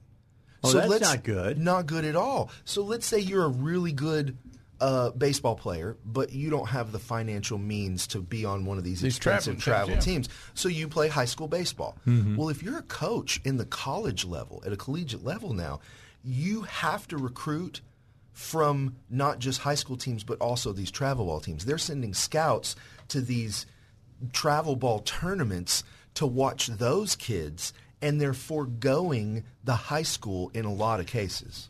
Kind of like AAU basketball guy, right? Mm-hmm. Kind of the same thing. Well, you, if you're a coach, you're a college coach, you don't. You just want the best kids, Right. Right. If you're trying, you're trying to win baseball games, so you're going to recruit kids from wherever they come from, and if the best kids are in the travel ball team, that's where you're going to go. Right. The reason that the best kids are in the travel ball team is because A, like Dave just said, they're playing year round. Yeah. I mean, they, they never stop. We just finished, in fact, one of the things that the Arkansas Travelers Youth Foundation does is I pick kids that can't afford that kind of stuff, and I pay for them to get winter training, right? Like we just finished a, a scholarship class. I had 10 kids. I paid all their, their tuition and fees, and I gave them equipment and everything to go through a winter training class. Because if not, they would have played video games and sat on a couch. Yeah. And all these other kids who their parents can afford it, they're in practices, they're doing clinics. Yeah, all they're winter long. indoors. Yes, they're, they're indoors in batting cages. And by the way, they got pitching cages too. That's where they've got a mound and a and a, a home plate, and you go in there and throw. Yeah, you got you got parents literally taking loans and financing Mm-hmm. their kids' little league baseball career, Right. Because they're treated like a career. Absolutely. Uh, You know, it's funny when I, I get these little kids that come through that are like 13, 14, or, or even younger, you know, 8 to 12, and they have their baseball, they're in a, you know, a Wilson jersey, mm-hmm. right? They're wearing Under Armour cleats. Right. Their, their Oh, baseball yeah. bags are monogrammed. Yeah. Right? I'm like, you guys don't realize it, but you're living the pro life. Yeah, Yeah. You're living, because They're getting you used to it. they're getting you used. None of y'all paid for your room and board, your tuition, your equipment, your training. You have top flight health care, just like the pros, Yeah. and you just show up. And and honestly, it's I can't knock a parent for wanting to make no, their kids I would never say it's a bad thing, except that I just think it's better if you play other sports. I as think we put too much pressure. On kids. I on think the we put though. too much pressure on the kids. We're we're Yeah. creating the system where it, you're right. When I was in high school, kids that played baseball also were on like the football team. Yeah, I I played played football. everything. Or they played something else in the off season, right? Like they Springtime Yeah. was baseball. right. All right, you played in the fall. You played football uh, over the winter. You played basketball. Basketball, you wrestled. Mm-hmm. Might Yep. might swim. Uh, spring is baseball and track, and Yeah. summer was baseball. But summer was the big baseball back when, you know, you talk about it, and I just got to throw this in. You talk about all the gear and everything. Let me tell you something. Down in Lonoke County, you know, I was raised on Bedlam Church Road, and so we had a little baseball team down there called it from Butlerville, and it, which is a junction of Highway 31 and 38, and there was a little cow pasture. The guy let us play there, and we our name was the Butlerville Buzzards. Okay, but our oh. dugout was a two by twelve and a couple cinder blocks. Oh, of course. Uh-huh. Okay, and and you're right. We played the same game on the in the, the it was uphill to first, a little downhill curve to second. When, when you got to third, and then you got parallel going home. But but I have such good memories that, and I don't think I would have those fond memories if the pressure was on the way it is now. You, I do mean, you see that a lot? hundred percent. We're burning kids out. We're creating this system where kids have to pay to play, and it's not fun anymore. And I'll tell you, it's been going on so long. Here's an interesting statistic. This is a true statistic. This year, the World Series, Dave, you may know this. The World Series, go Stros. Yeah. Hate, hate me if you will. But this year, for the first time since 1951, neither team in the uh, that was playing in the World Series had a starting African American born American born player on it. Yeah, yeah. Can you believe that? Yeah, they're all coming from the Dominican, Republic, Now there Rico, were there were a, like lot of diversity, but you're Yeah. right. They were all folks that didn't have a United and they States play passport. baseball year round. They play baseball 365. Yes. One, it's warmer, so you can Yeah, do that. It doesn't snow. But they also, it's from an early age. That's what they do, right? And and that so those kids are great. Cuba. right? Because there's a ton of sand lots down there that they're all playing and having a good time. But here in America, we've created this system where the stat that just happened is what I gave you. That's, That's- it. that's There- There is no more Butlervilles. If you go into North Little Rock or, or Little Rock in the poor communities, you're not going to get those kids on Mm-hmm. the traveling teams. You're not going to get them in that situation because they simply don't have the resources to Right. be there. Well, and if you have a good kid, first, perfect example. We work with the Police Athletic League in North Little Rock. It's a nonprofit league. Those kids. Yeah, sign PAL. up, It's pals, stuff. and they they it doesn't cost those kids anything to play. And that is an amazing organization. Officer Shelby Hunter does a great job. He running really it. does. He he's- really does. He's he's the man. But I'll tell you what happens. What happens is you get a good kid in that organization. they become a you know a superstar, right? Where they're hitting home runs and whatever. It's real easy for them to overshadow the rest of the talent Right. because you're dealing with such a, a, a mix of folks. That kid, prob- at right now, Gonna get 2023 cherry-picked out. Going to get cherry picked out, and he's going to put on a travel team. Well, guess what? If Somebody's going to fund him. Yes, if It's- he can't if he can't get funded now. Ideally, that's what the Arkansas Travelers Youth Foundation does. Is when those kids come up, I want to make sure that kid can get on a good team and stay competitive, right. take winter lessons, and become something and break that economic barrier. But man, it is not easy. No, I mean, if you look at the way it's set up right now, these kids, that kid, that example, would really have nowhere to go.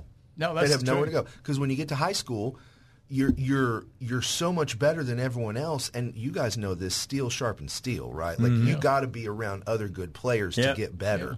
And if you're the best player in the league, you shift into neutral. Yeah, if you're a great hitter, you got to face great pitching to get better. I mean, it's just the way it is. It, it, that's it's true in any sport. It's true in any sport. Absolutely. You know, better competition makes you get a better player. Right. That's just and a fact. the problem is, is it used to be in high school. That's where that happened, right? And if you were a good high school player, you were on the high school base. You made the high school baseball team. Mhm. And if you weren't a good hi- player, you didn't You make the high cut. school. You got cut. Yeah. You got cut. That's how it used cut. to be. Used to be cut. And now what happens is, if you're a good player, you're put on one of these travel teams, and it leaves the high school teams deficient. And we're seeing a, a, a deficiency in the quality of players there. And now coaches are going to instead of high school games to watch, they're going to these tournaments. That's right. I ima- yeah, I can imagine. And that's I go back happening. to that parallel of AAU basketball Mm-hmm. because the AAU basketball. And I mean, Coach Ripley years ago, he got it, and God bless, God rest his soul. Co- Coach Ripley's a great man. But AAU basketball was really a good thing, but it's also a double-edged sword, like you're talking about on this. Mm-hmm. And uh, let me yeah, ask you- Nike has their teams, and Yeah. McDonald's has their teams. These and- kids are sponsored, like New Balance, Under Armour. Yeah, like, all of 'em. They want to get their jerseys out. They want to be in the Little League World Series. They want to be in Well, these. it's all play- about this, all about money, right? Absolutely. Okay, speaking about money, let me give you one last thing before we take our first break here, and we got Lance here for the hour, so that's, Okay. that's Oh, that's cool. good, 'cause I like yeah, this. yeah, because we can talk baseball with, with Lance. Here's there are now consortiums of men and women who give companies money, and what the companies do is they go out and identify great athletes, and these and as you said, not every kid has a lot of money, so they go out and they pay for these kids to go to schools and all the rest, with the understanding of a contract that is signed that when they become pro players, that X amount of do- percentage of whatever their earnings are comes back to this company and is spread amongst the shareholders. Think about that one for a, a few minutes and what how that will change sports. Oh yeah. I haven't. I, I'm I'm gonna I'm gonna work hard at finding uh, some of these consortiums and get a couple of people on from it and talk about it. And don't they think that they're destroying? We're turning internet? kids into a commodity. When we come back, I want to talk to you about recruiting. All right, we'll come back. We'll talk about. We're also going to talk about what he's doing with the travelers. Yeah, All right, we want to do about that too. All right, Steve Elswick Show, 19 minutes after nine. Don't forget about ICU protection. I uh, had lunch with Billy Mack just the other day. Great guy, wonderful man, great Christian. He won't screw you over. His company has Nuke One. If they can take care and secure Nuke One, they can secure your home or your small business. That's just the bottom line. That that's the truth. It's the reason that I picked uh, Billy Mack is because of their pedigree. They're fantastic. And here's the other thing they're fantastic about. You know, they a lot of these uh, groups that uh, do security, they come in and put on the cameras, they put on the window sen- sensors, they put on the uh, motion detection stuff, and they they got the uh, algorithms uh, that protect you and whatnot. Well, they charge you up front before they even you find out what it's going to cost a month. You may pay four or five hundred dollars just equipment cost alone and installation. That doesn't happen with Billy Mack. Billy Mack, all of your equipment, installation, the whole nine yards, absolutely free, not a penny. All you pay is for your service. And no, their their service charges are not uh, exponentially higher than the other people to make up for the, the equipment. That's not the way Billy Mack does it. You call him and talk to him about it. You're going to be stunned at how good of a deal you're going to get. 501 205 1333 is their number. That's 501 205 1333. And ask to talk to Billy Mack, the owner. He'll spend the time to talk to you and tell you exactly what you're going to get. That's ICU protection. All right, so you want to talk to him here about uh, recruiting. Yeah, we were talking about this in, in the way it's set up now in the traveling teams. Now, before I go anywhere with this, all right, let me tell you that Lance does not belong to the Arkansas Athletic Association. Right. So he can't speak with any authority, so to speak, about I'm not even talking about Right. the AAA. I'm talking about in little leagues. Yeah, that I do know about the youth. The youth Okay. sports. And- that is an area I am well versed. You know about the youth. The youths. Okay. I am well versed in that. And you know, we thought about recruiting in college, and, and it's trickled down to the high school levels. In and uh, it's trickled down to the high school levels, and private schools got into it. But what amazed me, especially in traveling sports, in in in little league baseball, is there's actual recruiting going Oh, on in those things. Oh yeah, and incentives. Oh, you it- know, so- well, the, it has it has created this this this program right where kids get poached out of teams. Yeah.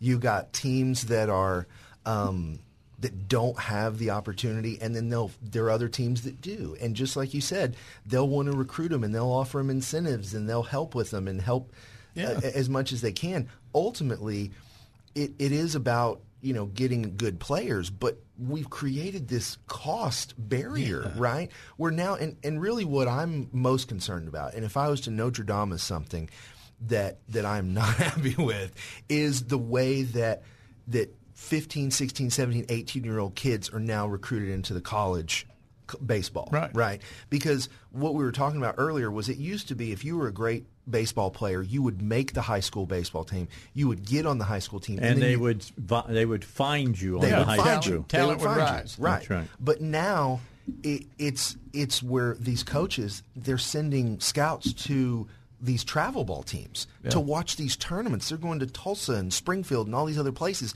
to watch these kids, and then they're poaching them. And honestly, we've created this system where you can skip high school baseball. Pretty I mean, much. that's crazy. How can you be drafted and play college baseball and never played high school If baseball? you're really good, how can you play pro ball and never played college? There's well, some of them that I mean, never it- played college. Well, if, especially like we were talking about earlier, the, the quantity of players that come from the Dominican Yeah. and from Central America and, and that kind of area, that that does happen. I mean, Julio Rodriguez played for the Travs, now an all-star dude with the What Mariners. I mean, amazing. amazing player with the Mariners. I mean, he he didn't even play any sports in America. He came Right. straight up Right. at 18 years old and got a multi-million dollar contract, right? Right. That happens. But but that is the the antithesis of the problem. That's its, its exasperation in its most form because what we're doing here in Arkansas, right? Like let's talk about a mile from the baseball park is that there's kids that can't get on travel ball teams. There's because they can't afford it. and if you have a team of kids and they can't pay the $75 a kid or more tournament fee, the $125 or more uniform fee, the, travel costs to get to where you're going. Oh, I didn't even get to gas and Yeah, hotel I'm and food. And then you got to take mom and little sister, and they're going to shop while you're in the tournament, right? You're now in Tulsa. Well, what do you do in Tulsa except spend money? That's it. Right? Right. So, I mean, it, it, it be, and now that's your vacation. Like you were going to go to the beach. No, sweetheart, we can't go to the beach because we got to go We're to going to Diamond. Five, yeah. Yeah. And that becomes your vacation. Now, I, as a parent, right, and I know other parents out there, we're willing to make that sacrifice for our kid, but you shouldn't have to do that. You shouldn't have to be put in a position where you have to spend six, seven thousand dollars a year to have your kid the opportunity to be looked at by a college team. That's ridiculous. and it, it, it robs the people that don't have that money. Absolutely. It robs those kids. Well, it creates an economic barrier, Yeah. which creates the statistic that I gave y'all earlier about the World Series. About the- exactly. You're not getting those kids. which is why what Lance does in his full time capacity with the Travelers, Right. very, very important. Yes. Yeah. Thanks for the segue, Dave. So, Yeah, that's good. we- we- that's good. back It's, it's what like, we're it's talking like about, he's a radio guy. Or Yeah. something. yeah, no. Yeah. Well, the Arkansas Travelers Youth Foundation, we founded it in November of, uh, it was in 2019, but we launched it in November of 2021. So we just finished our first year. And I can tell you, the needs were great. I had seen the needs. Our staff had seen the needs. Even our, our president and, and vice president, um, Rusty, they, they see the need out there. So the need was great. And once we got our foot in the door, I had no idea the real damage that is being caused to these youth sports. Fortunately, we're combating that. I mean, in our first year alone, we gave out over $27,000 in new equipment grants. Good. Right? Yeah. And that, that helps a lot of kids.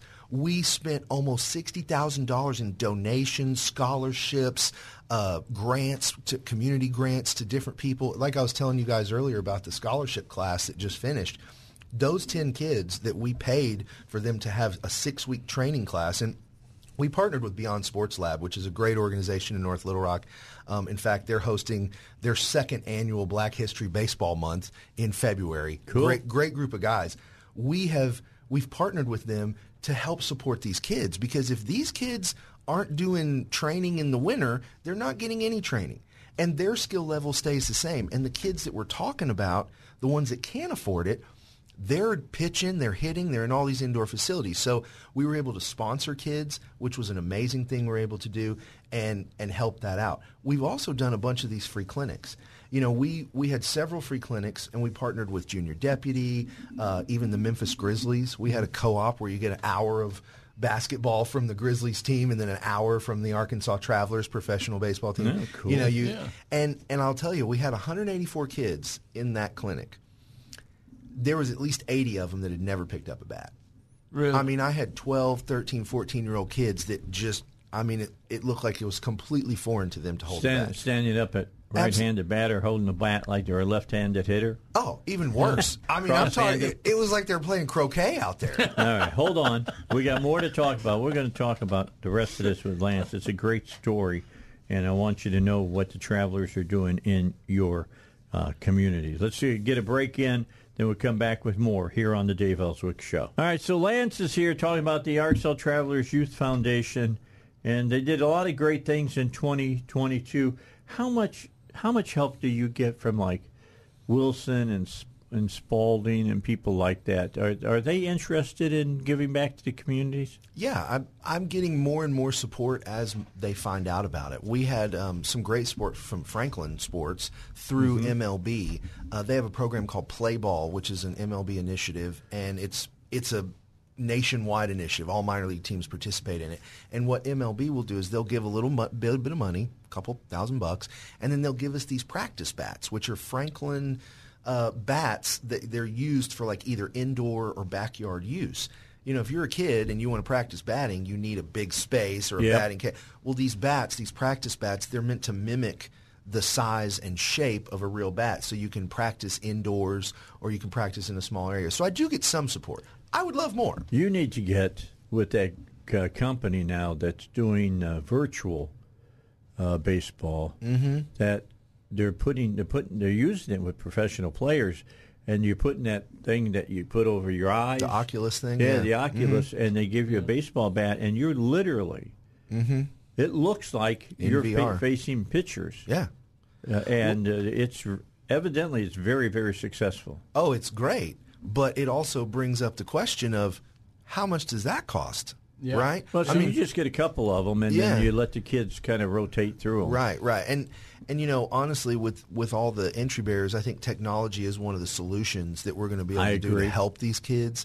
Stuff like that, getting access to those kind of facilities is really what the Youth Foundation's about. And if we can give kids, all kids, the opportunity to get in that kind of simulator or to get into batting cages, it opens up the door for more kids. Speaking of, Mhm.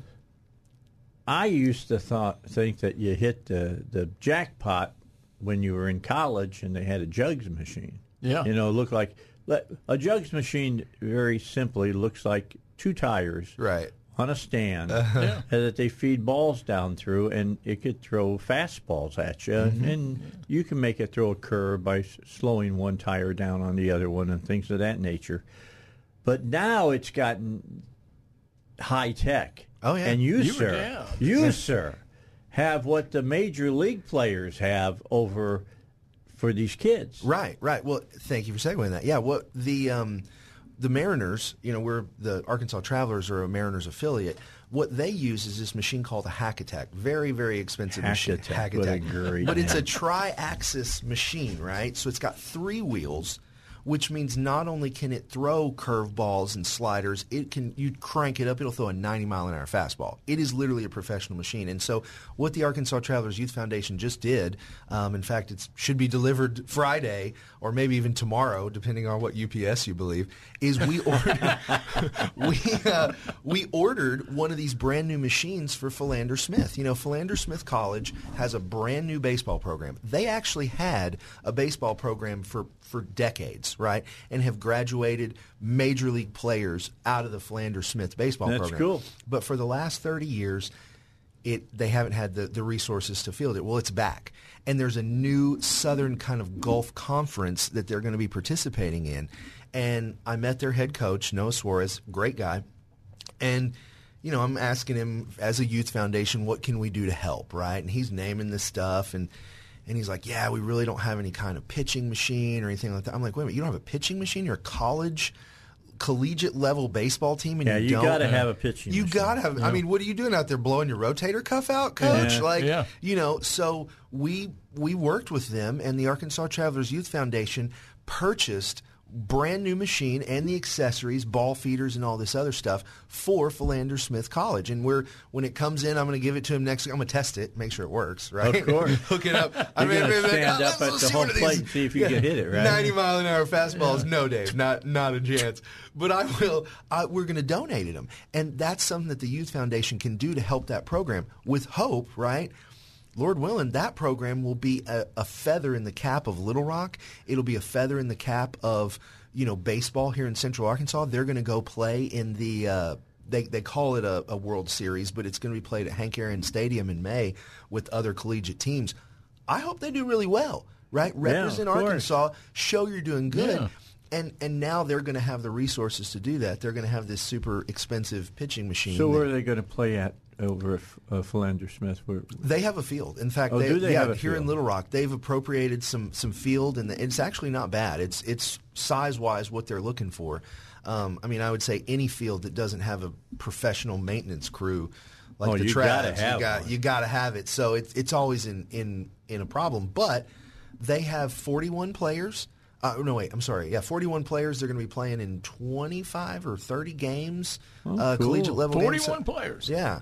Wow. Uh, maybe I'm wrong about. Maybe 25 players in 41 games. Actually, no, I think that's right. 25 players in 41 well, games. even Sorry. 25 players is Yeah. a great team. I mean, especially for a brand new program, Yeah. brand Yeah. new, fresh out of the gate program that has never been in existence since the last 30 years.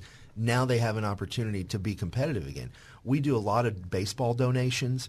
Uh, we've donated to a lot of like youth organizations. I mentioned the Beyond Sports Lab guys. There's another guy, Rocktown Sports in North Little Rock. Yeah, who- Rocktown, yeah. Yeah, uh, I don't know if you know Kelvin, but he, he does a great job with those kids out there, and we've helped them out with some some donations and, and other groups. I mean, Arkansas Baptist University, Yep.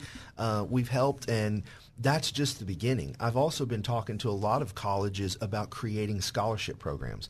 My goal would be like now here's here's the here's the dream, right? The dream is is that we have a youth kid and from the earliest ages, the Arkansas Travelers Youth Foundation is supporting that kid. We're helping him with equipment grants, making sure that he has gloves and bats and or her softball. Don't get me wrong, I have girls, so this is softball Fast too. pitch. Yeah, whatever. Then they move up the league. We're paying their tournament fees. We're helping them with, with grants when we can. They get into high school. And mind you, I'm trying to break the the system of travel ball is recruiting. So they go into high school, right? And we we help them with their high school. You know, high school's pay to play now too. It there is cost mm. involved. Even if you're a high school athlete, travel expenses, field trip fees, stuff like that. Plus a lot of the gear is on you to provide. Absolutely. Then they get to college. I want to make sure the Arkansas Travelers Youth Foundation gives them a, a scholarship and pays their tuition. That's great. And then they graduate with a degree in sports management from ASU or something else. And guess where they're going to want to work? Here in Arkansas. Yeah. And we can keep that talent local and we can create a, a sports environment that fosters that, where youth have no barriers, and anyone who wants to be. And you know what? I'm I'm the perfect example of someone who is horrible at baseball. Right, like I have no skills, But I- you love it. But I love it, and so being able to be involved on this side of it is incredibly rewarding. And guess what? At the Arkansas Travelers, our office is full of people, guys and girls, who love sports, are not Major League Baseball players, right? But still contributing to professional baseball in a major way and changing the game and, make, contributing to the economy here. Absolutely, absolutely. Well, I mean, yeah, the, the Arkansas Travelers is a huge economic driver Mm-hmm. for the city of North Little Rock. We may, we bring millions and millions of dollars uh, into that city. I think when they when they did the bridge, the Arkansas Highway Mm-hmm. Transportation Department did an economic development survey, Mhm. and I don't remember the exact number, but I want to say it was in in the multiple digits of millions of dollars that economic revenue is driven to the city of North Little Rock because of the Travs. And we're contributing to that with our fans, but we're also through the Arkansas Travelers Youth Foundation building that future. Right. Because that stat I gave uh, y'all about the World Series earlier should freak everyone out. Yeah, right? I And- agree. And, it, and it should mean that the future of baseball, and if you're a baseball fan, right, you're a baseball fan, you want the best people playing baseball on the best teams that's most competitive. So what do they do? What- what's happening with the African American community? Is it basketball that they're going to, or Well, I think that I mean there's a lot of factors. Football? Yeah, and and it's it's more about the money, isn't it? economics. Yeah, it's it's it's, money. it's really about the money, right? And it doesn't just affect one specific demographic. I mean, this is across the board. When we do these sponsorships, it's it's people who can't afford it, right? I mean, there's a lot of uh, parents of all races that you know can't afford seven or That's more what we were thousand dollars, that much right? money, right. And especially if you look at these rural communities, um, I mean, I was met with the Haskell baseball board last weekend and talked to them about their field. They got you know 120 plus kids that cycle through that program, and they're playing on sandlots. Like I mean, you look at the, those dads are doing the best they can with But their right. mowers and four wheelers to like make that field. But I mean, there's still holes out there. Kid can still roll an ankle. You know what I mean? Like they're doing the best they can. Look at Pine Bluff in the past, and that was baseball city in Mhm. youth youth baseball and, and in high school baseball. But because of the what you the way things have evolved, the way you described them, that's really hurt baseball in Pine Bluff. Absolutely. And uh, and and I think sitting Coach Sandifer over at North Little Rock will Mhm. tell will talk about this. And you see it in those communities that you have fabulous uh, athletes in those communities that don't get the chance because of the money. It all boils down to mm-hmm. money, right? So Right. what you're trying to do is to, is to to reverse that pattern and give those kids those opportunities. Is that Absolutely. right? Absolutely. No, that that you literally hit the nail on the head. I mean, and that's not the only problem we're dealing with. I mean, our entire society and kids in general are trending in the wrong direction, Oh, right? We got right. childhood obesity, Hold on. screen Hold on. time. Bring Yeah. this up after the break. all right? Yeah, that- Gotta- I'm ready to get It's on a whole that. nother I gotta conversation. Get, I got a whole break that I got to get in here. Let's uh, send it over to Aaron for that. Don't forget, coming up in the next hour, Jeff Hayes is going to be on talking about the documentary about uh, Dr. Fauci that you'll want to hear about and where can you see it. And then Rose Mimms is going to join us uh, from Arkansas Right to Life about the uh, uh, uh, breakfast that has been added uh, for being able to hear Catherine Davis over at the Agape Church Family Life Center, and we'll talk about that as well here on the Dave Elswick Show. If you're easily offended, Turn your turn volume your dial now. Oh, you said off. I said Yeah, turn it turn, up. Turn so. your dial because because look, this whole philosophy that if you're fat, there's nothing wrong with it is a lie.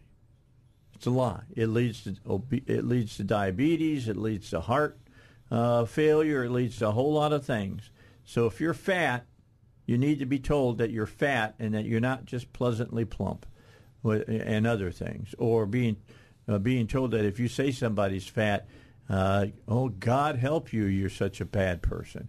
So now you guys are probably wondering how we got on this over. subject, Well, right? that comes The- to what we're the- going to talk about about Yeah. sports. We're not. We're not going to talk about how much I weigh, though. Right. Right. Well, present Okay. company is good. But no, the, I'm sitting over here like, Talking I about got a few too many You're jelly pretty donuts. good shape, there, Jimmy. But I will say it, it's we're, we're damaging these kids. This the youth Yes, of that- we are. because Yeah. of screen time has created a obesity and childhood diabetes epidemic in our country. We all of our children are on a bad path. They're on an unhealthy path, and there's a lot of ca- uh, solutions to the symptoms. You know, giving them medication or, or other things. But you're not treating the real problem, and the real problem is is that kids need to get outside and play ball. And it's it's it's you know it's hand to mouth disease. Yeah. Yeah. I mean, you just you, it, we're feeding it up to them. Yeah. You know, the the CDC recommends. I mentioned this earlier that if you're under the age of five, you get zero hours of screen time. Zero. Then if you're five to twelve, they say two hours is max. Well, you know what the average is? Is six. Right, and that's the average. There's lots of kids out there that are getting more than six hours a day of screen time, and it's destroying their bodies. It's destroying their eyes, and it's destroying their mental psyche. You need to get outside, have socialization, play in team sports to understand how to socialize with people and how to be a productive member of society. And there's there's a lot of problems we can uh, you know outline, but the Arkansas Travelers Youth Foundation is committed to helping kids get outside and play ball. We want to combat these in the most healthy way we know how, and obviously I'm biased because we're baseball, right? I want to play in baseball, but any sport, basketball, soccer, I mean it doesn't matter if you're playing ice hockey. I don't care. As long as you're doing something that's physical Yeah. that gets your heart rate up, gets you involved with team sports. Plus, science and many studies have shown that that social interaction, you know, dealing with other kids, having to, to follow rules, to follow a coach, that is not only character building, but it sets that youth up for the rest of their life. They're going to have the social skills to be able to deal with other situations. I'll tell you what else is good for a kid. To find out that they're not the best, that there's other people that are better than them, and that they need to maybe practice harder or try harder or whatever, and to to be told, hey, here's the here's the starting lineup, and you're not in it. That typically has an effect on a kid. Absolutely. And, it, Absolutely. and it's not a bad effect. You should feel bad No, I about mean, not it's being life. the starter. It's No, life. It's That's life. what I'm saying. Yeah, and we're and, and and that kid, rather than than making that something that's toxic and saying, "Hey, you know, you're not good enough," we have to spin that and say, "Let's get better." But there's Let's nothing wrong with being a little toxic. I'm just saying it. All right. Well, we're soft. I mean, it's it's not just about the obesity, right? When you spend that much time on screen time, it's not you know you're not going to burn any calories, but it's not just about obesity. It's it's the fact that you're not going to develop skeletal muscle. You're not going to develop, and this is where I get real geeky. I'm saying bone density, enlargement of bone, and stuff. The only way you do that is to get out and be active. Right. And when you spend all that time on screen time, it's not just a matter of being a little overweight. You're just you're just soft. Well, and I guarantee you, there's a lot of people listening right now that when in their youth they played sports, they were mm-hmm. active, they they did things, and that set them up so that now in their 50s and 60s they are healthier. They have they're not having the same problems. But now look at the generation that spent those same years indoors, not being active, not being healthy. It's it's shortening their lifespans. I don't know if you guys saw the statistic, but for the first time in a long time, the average life expectancy for Americans dropped. Yeah. Where- Are you kidding me? Yeah. Like, is that because medical care got worse? No.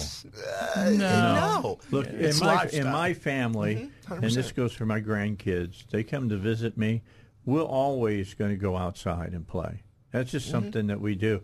And if I and I've got a couple of grandkids that they want to stay on the games or whatever, and it doesn't work with with granddad. It doesn't work with pop. I grab them by the ear and take them outside, and I just tell them, look, if I can get out and I've had a five way bypass and I don't have any toes on my right foot and I can outrun you, there's a problem. There's a problem. Uphill in the snow, both ways. Both ways, right? yeah. I can tell you, it, it- but it, it boils down to parents too. Because what you got to do is you got to say, look, get your butt up, get Right. outside. And I was telling you during the break, you know, I want kids to get involved in things that interest them. And if it's not sports, that's fine. But the way I did, I said, look, I, I don't care what you do, but you're going to get outside. You're going to do physical exercise. You're going to do that just simply because it's good for you. Didn't ask. And here's the, I'm not asking you whether you want to do it or not.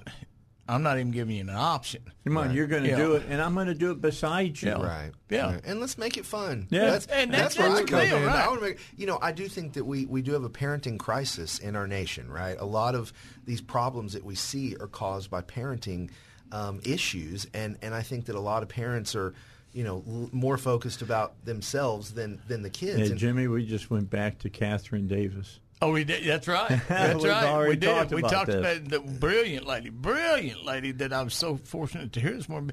But you just said, well, what happens is we get in the in the lazy mode. It's so easy to throw a kid a video game now and say, here, here, occupy yourself, so I don't have to deal with it. Mhm. Okay. Well, my job is to deal with my Right. children. If you have a child, you your responsibility is to raise that child. Yeah. I, at some point, we lost that thought in our, our nation, and and it's created a lot of problems. And for me, where the Arkansas Travelers Youth Foundation can come in is solving the, the problems firsthand. We can find youth that need uh, guidance, they need access, they need resources, they need funding, and we can provide that. So short term, I can solve that problem. Now, long term, we got a big problem. You Yeah. know, we, we've got a lot to deal with. But you, I think you don't eat an elephant in one bite. Right. No. No, Bunch but of I- small bites, and you're one of the small bites, brother. but it's good. I, I'm so glad that I got to meet you today because with this program you're doing, everything just sounds phenomenal. We that's what we need. That's what we need in the, in the in the youth areas and stuff, especially with those poor kids, right? Real quickly, let me just say about Lance. Lance loves this community. And you know why he loves it? Because he loves the Lord. All right? And Yeah. he understands that he wants to do good things within his community, and he does. And the Arkansas Travelers Youth Foundation is just one of the ways that he works that out in his life. And you're to be commended about your first year. You're going to have a better second year. Now, if somebody wants to be part of this, let's say some business owners are listening, and and they said, "Well, I wouldn't mind, you know, donating towards that." What do they do, Lance? Well, you can go to travs.com. The Arkansas Travelers Youth Foundation is a tab under the community. We have a donation tab there. I am always looking for donations, personal, private. Corporate partnerships. You know, we have lots of sponsorships available for corporate partners where they can get annual. And I also need volunteers. I need dads who can throw pitch and, you know, moms who can help decorate. And I also need applications for grants. If you know a kid that's in need, if you know an organization, contact me. On our website, we have a grant application and assistance request form. Fill that out. Let me know about it. We're going to solve problems, change lives. Just so you know, travelers are are uh, very much impacting on our community, and through the travelers, it is the Seattle Mariners that are having an impact here love in, in our landlocked state. With that said, let's take a break. We got another hour still to go. All right, final hour. Dave Elswick Show. It's been a good show today. Man, if you haven't been along for the ride since 7 o'clock, you've missed a lot of stuff. Go back, watch it. Uh, you can do it on my Facebook page. Just go to uh, Facebook slash Dave Elswick Show. Uh, we put it up all the time. Where else do we put this at, uh, Aaron? Do you stick it up on the station website or whatever? Yeah, I try to put it up on the uh, our Facebook page on uh, the uh, 101.1 answer page every day. okay, go look at it. Go listen. You can catch up with anything that you missed. And today, uh, I mean, we've covered a lot of uh, a lot of ground, and uh, you've missed stuff if you didn't listen to the whole show. Just like uh, don't go away. You don't want to leave right now. I got Jeff Hayes coming on. He's done a documentary on Dr. Fauci, and uh, you know he's one of my favorite guys to throw darts at. Just so uh, so you know. But greatest And- con and- man, right? well, greatest con man. Not only history. a con man, but the man has, uh, you know, he's the high, he was the highest paid governmental Yeah. official uh, in uh, in the United States uh, until he re- finally retired. And I, I used to love listening to Rand Paul, getting to talks with him and, and just attack him, and, and he needed attacking. Well, Jeff Hayes has put together this documentary. How'd you like to be able to see it? He'll tell you how you can do that. Jeff, how are you today? I'm doing just perfect. Thank you for having me. I'm glad you had you, you you came on because I'm going to tell you what I'm not a I'm. You probably know this already if you talk to Dave Mould. Uh, the bottom line is is that I'm not a Fauci fan in any way, shape, or form. He changed everything that he said three or four times during uh, COVID, and he lied to the American people, and he's been making money off of uh, COVID. I, I, I honestly believe he's probably one of the reasons the Chinese uh, was over there weaponizing uh, COVID. Yeah, I think that the evidence on that, uh, some of it is is already out. I think the evidence on that, and and it's in the film, but the evidence is just going greater, and and he's finally going to be account- accountable for what he did. But it went back way farther than COVID. Um, his, you know, th- this film is the documentary of Bobby Kennedy Jr.'s book, The Real Anthony Fauci. Wow. That book, that book was a publishing phenomenon. Uh, last year, it sold a million copies, 17 weeks on the New York Times bestseller list, and still to this day, there's not been one major media review of the book. They did everything they could to suppress the book, and they did everything they could to suppress the film that we made of it. So, when did you get involved with making this documentary? It, so, at, at the December of 2021, I read the book, and I've known Bobby for years. Uh, you know, Bobby was liberal royalty. Yeah. It, you know, they they loved him. He was an environmental lawyer.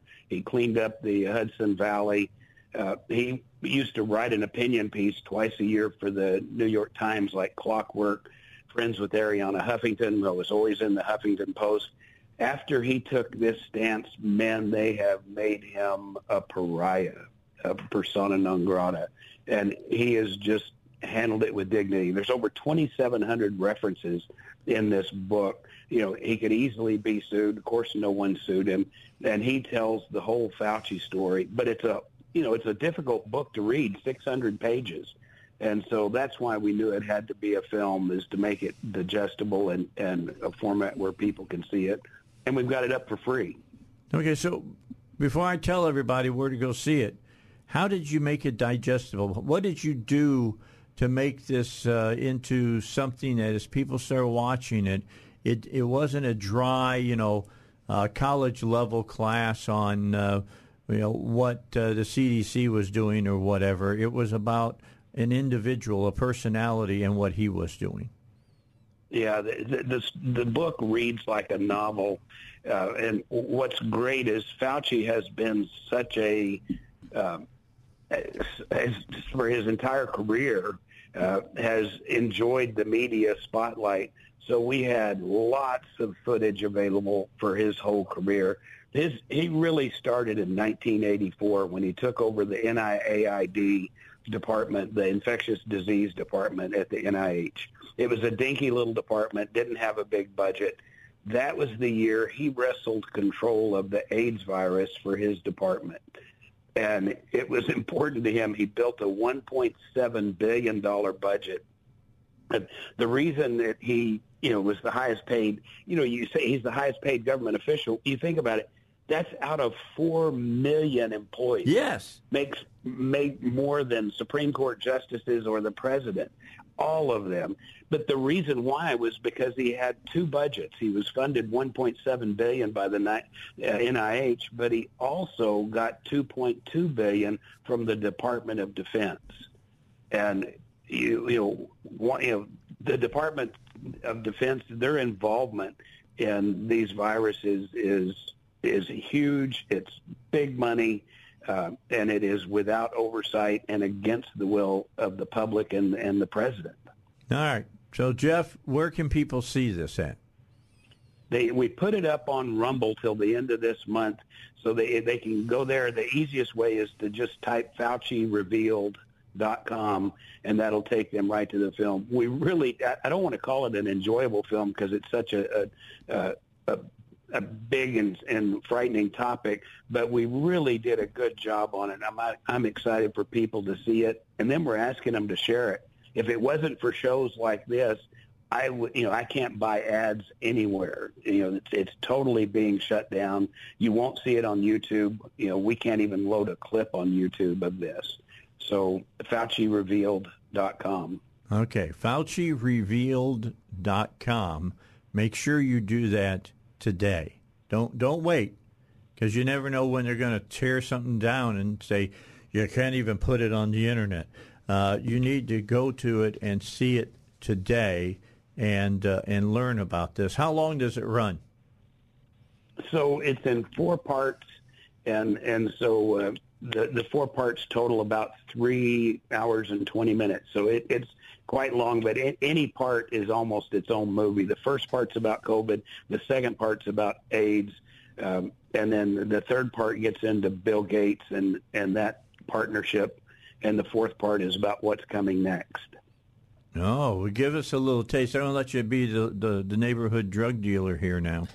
Uh, g- give us a little taste Yeah. of what the future holds for Fauci. Well, it, it it's easy to you know right now there's there's three state attorney generals that I'm aware of that have active investigations going on.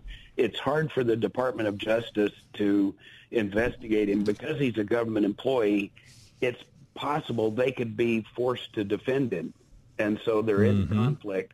But we've got some state attorney generals who feel like citizens of their state have been damaged by his actions and his policies, and the chickens are coming home to roost. Okay, can you go to this FauciRevealed.com? Can you download it, put it on your computer so that if by chance here in the future something happens that it ha- it disappears, you can you'll still have a copy of it?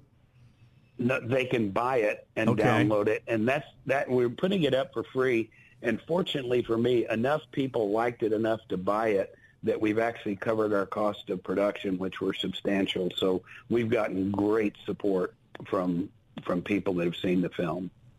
Well, what about you? I mean, we've talked about the writer of the book. We've talked about uh, you know the, the the media protects Fauci. What about you? Have you got a big bullseye on your back? I sure hope not. The good thing about standing next to Bobby Kennedy Jr. in this process is he's such a lightning rod. You know, the more popular I get, then he takes the bullets. I hope it stays like that. I, I do refer to this as my career-ending film. But, you know, let's face it. I, you know, I, I'm, it, I don't think I'll ever have another film at a film festival. There's, it's, it's not a popular topic, but man, it needed to be done.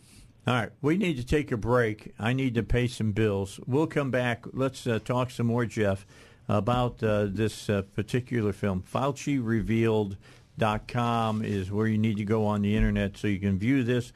And uh, we'll find out what uh, Jeff feels are some of the most damning things uh, that came out about this documentary. We got 16 minutes after 10. Don't forget about Hillcrest Designer Jewelry. My good buddy Eric Coleman. Everybody loves Dave Elswick's new piece of jewelry that he wears. I, I've I've tell, told you the story on the air. I wanted a, a unique piece of jewelry for Christmas, and so I thought, well, let's do something that encapsulates our belief system. My wife and my my belief uh, system, and so I took the Star David because as I, I I'm going to whisper, Jesus was a Jew. Uh, I don't want you to get upset, but you know he was a Jew, and so I took a Star of David, and uh, Paul tells us, uh, one of the disciples tells us that, uh, or writers of the Bible tells us that uh, if you're a, a Gentile but you've been saved uh, by the work of Christ, that you've now been grafted into divine. Divine, of course, is Judaism because that is the religion that God started. All right, He started it with Moses. So you know that it's it's there. And uh, so I got Star David, but in the middle of my Star David is the cross. Because Jesus finished the work of Judaism by being the ultimate sacrifice. And so that encapsulates the whole view that I have about uh, my religious beliefs. And uh, I had that made by Eric Coleman over at Hillcrest Designer Jewelry. I sat down with him. We went over it. I was going to put an ichthus at first, that's sign of fish, uh, with over top the middle of the Star David, and he thought it would be too busy. And I agreed with him when I started looking at it. We laid it out and did some things. Uh, and uh, then I said, well, what about a cross right here? right in the middle. That's a hole right there. Let's put a cross right there. And he did. And then on the cross beam, he put two small pieces of ruby on the on the uh, the or on the horizontal two. On the vertical, he put one at the bottom uh, to replicate where his hands were, you know, nailed to the cross, and his feet were nailed to the cross, and uh, it encapsulated everything that I wanted, and people love it. Now, maybe you don't want what I got, but you want something else. Well, you get with Eric Coleman because he is a unique creator. He's an artisan. He can make whatever you want. But you got to go by Hillcrest Designer Jewelry. Visit him at 3000 Kavanaugh here in Little Rock. He's in Suite E. He's open Monday through Saturday from 10 to 6. That's Hillcrest Designer Jewelry. All right, so uh, Jeff Hayes is on with us. He has produced a documentary on uh, Anthony Fauci and Fauci. It's called Fauci Revealed. You can see it for free now uh, at this time. FauciRevealed.com. FauciRevealed.com. Now, it's not going to be free forever. How long does this run for, uh, Jeff? Just for uh, a few more days till the end of January. All right. So uh, if you want to see this, take the time out to go watch it, or better yet, uh, I'm sure you can buy it on uh, DVD or you can buy it on a stick, you know, just to download it in your computer and watch it at your convenience. And, uh, you know, support Jeff. I mean, uh, Jeff took time to make this. He deserves to to uh, benefit from it uh, as well. And I, I, hope that you'll do that. I'll add this to my my library so that I, I have it. I'm going to watch it uh, here earlier before that. But you know, you you bought you you got involved in something that you had to know could could be uh, you know nasty for you. Congratulations on having the intestinal fortitude to do that, Jeff. It, it took some time. I, I, I loved hearing you describe the, the ring you designed.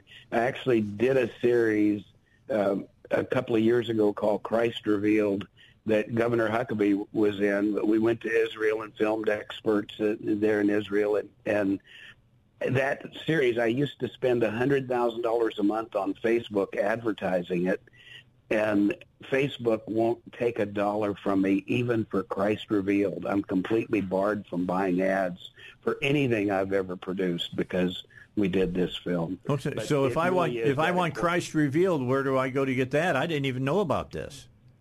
Yeah, that and uh, I, I, think we still have the site up, ChristRevealed.com. Okay, I, but, I will but you just hearing you share your faith there, I was, I was uh, uh, delayed. But you know that's how bad the suppression of this is. That the fact that I did this Fauci film, I can't even buy ads for my other films uh, from Google, from uh, you know, of course, we're barred from YouTube and and every, every place they can take it down, they've taken it down. It's important for people to see this film. Well, they've been lied to. I mean, Rand Paul has taken a beating because he uh, takes on Anthony Fauci and and calls him out for what he is, and the media protects the guy.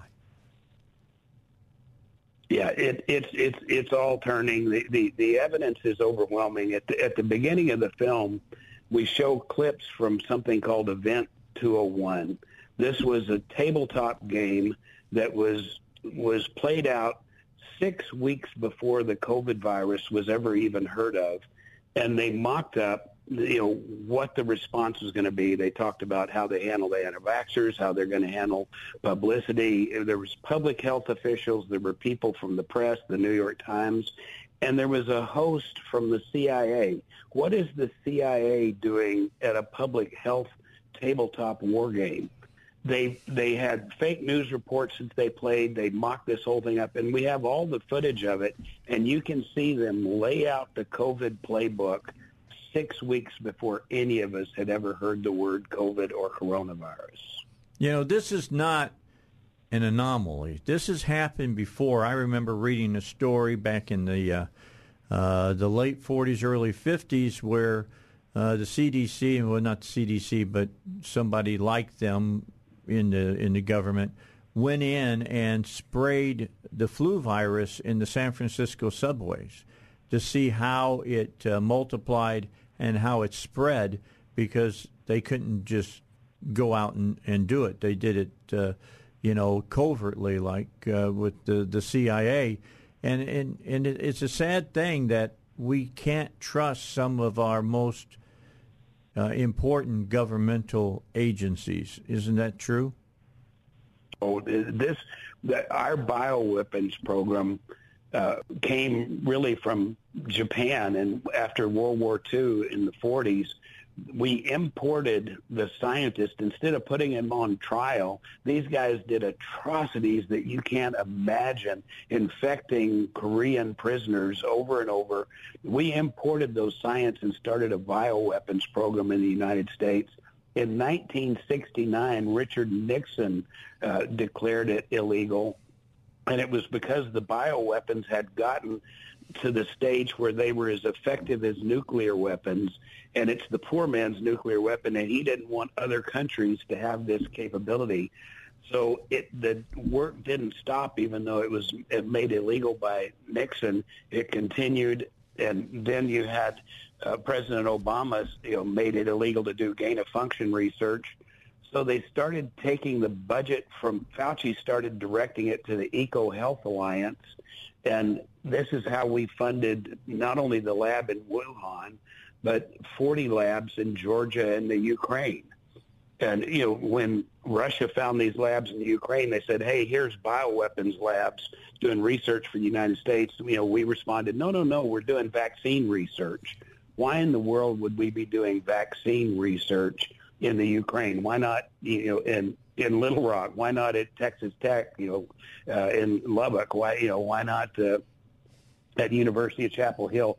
You know, places that actually do this research. Instead, we're funding foreign agents to do this research that's illegal in the U.S. Yeah, because we didn't want to have the stand break out uh, from Stephen King right here in our own homeland. Jeff, thank you so much for joining us today. Again, FauciRevealed.com be sure to look at uh, th- this uh, uh, documentary, and also don't forget the, the Jesus Christ Revealed.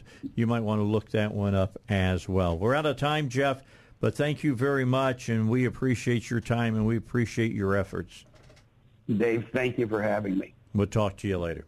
All right, Jeff Hayes here on the Dave Elswick Show. Great, great segment there. Uh, you know, I I trust my government to an extent. I wouldn't even go to an extent. To a, to an extent, I, I, I trust them. I understand why you might need a bioweapons program, but when you go back, that that was when Richard Nixon was president, early '70s, and they knew how dangerous it was. Uh, it was time to put on the brakes. Just, oh yeah. just saying. But there's a lot of uh, lot of money, a lot of evil, a lot of evil, a lot of money. Yeah and you know you use money wrong, it's the root of all evil. Yeah. So anyway, yeah. that that's the way it works. So uh, my thanks to Jeff Hayes for coming that on. That was enlightening. We're good. Yeah. Yeah. That's what my show is all about. All right, let's uh, let's get to uh, the the news at the bottom of the hour, and then when we come back, Rose Mimms from Right to Life is going to uh, join us, Arkansas Right to Life, and uh, Catherine Davis. You heard her interview earlier on in the show. Uh, they've got a breakfast for her here in Little Rock. I'll tell you where and when it's going to be. All right, back with you. Uh, if you were with us at about uh, 8.05 this morning, I had a great guest on. I was excited because I know who she was, uh, Catherine Davis. Uh, and she's got the uh, she's the founder of the Restoration Project of Atlanta, and I've heard her speak before, and I can tell you this much: uh, she hits a home run every time she speaks. Because you know why? She, uh, for you in the left, you probably won't want to hear this, but she speaks the truth, and uh, the left typically is not involved with the truth. They're involved with, you know, uh, wokeness and all the rest of that crap, and that kind of stuff is tearing our country down. And Catherine Davis is trying to do everything she can uh, with her organization to, uh, you know, protect our country. And she'll tell you all about Planned Parenthood she'll tell you how you know Margaret Sanger and, and Planned Parenthood uh, they identified and targeted the black community a long, long time ago. They really did. Well, Catherine Davis is coming in uh, to uh, Arkansas on February 2nd, uh, and she's going to be in a couple of places speaking. I told you about where she was going to be in Pine Bluff at 11:30 uh, in the morning. Well, let me tell you, she's going to be somewhere else earlier than that. And you that are right here in uh, Little Rock and the surrounding environs can hear this woman talk and enjoy a little bit of breakfast. And uh, that's going to be over at the Agape Church Family Life Center, which is a great place at 701 Napa Valley Drive. Rose Mimms from Arkansas Right to Life, who bringing in Catherine Davis, is with us. Hello, Rose. How are you? I'm good, Dave. Thanks for having me. Did you hear? Did you hear her interview? I did. It was awesome. She hit it out of the park, didn't she? She did, and that's why it was so important for Arkansas Right to Life to bring her in. And actually, this is a pastors event that we're inviting local pastors to come in to hear Catherine and, and really any church leaders because we know to save moms and babies in Arkansas, we need to get pastors involved now more than ever. You know, that abortion is illegal in Arkansas. The church community has got to step up. Yeah, absolutely. You know, they think they are they're off some of them think they're off the hook now, and they're not. They're more on the hook now than they've ever been they are, and Catherine has the tools and the, you know, the uh, inspiration to show them exactly what they can do and how they can do it. She's bringing lots of materials to, for them to take back with them. And so it's really important that we get this message out to pastors and church leaders to come to this uh, event in Little Rock at 7:30 at the. Uh, it's actually going to be in the youth auditorium, not the Family Life Center. Okay. There to go.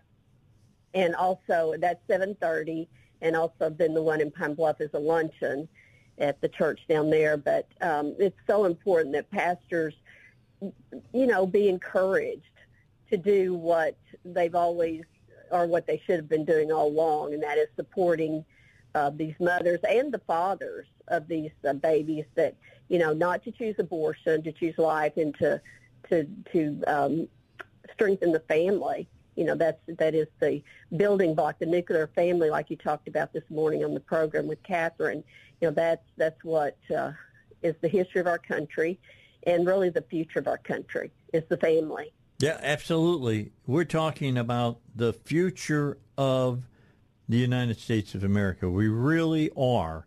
If if if we continue to see the disintegration of the American family, we will continue to see the, discri- the, the disintegration of our own cultures and our own our own country right here uh, between our borders.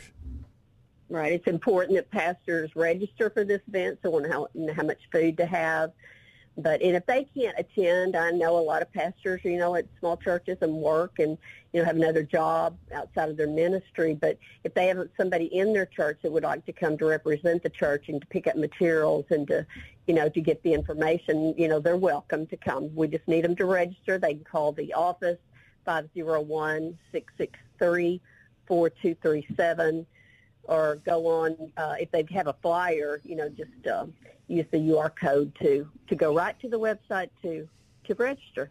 Yeah, it's not on the weekend. It is on a Thursday. Is that correct? Yeah, it's Thursday, February second, and it's uh, you know early morning. We're trying to get you know early here in Little Rock, and then we'll go into Pine Bluff for lunch. And Catherine's going to be here um, just for that one day. She leaves early on Friday but we we want to maximize her time here, and that's why we're going to Pine Bluff after Little Rock to, to talk to as many people as we can talk to.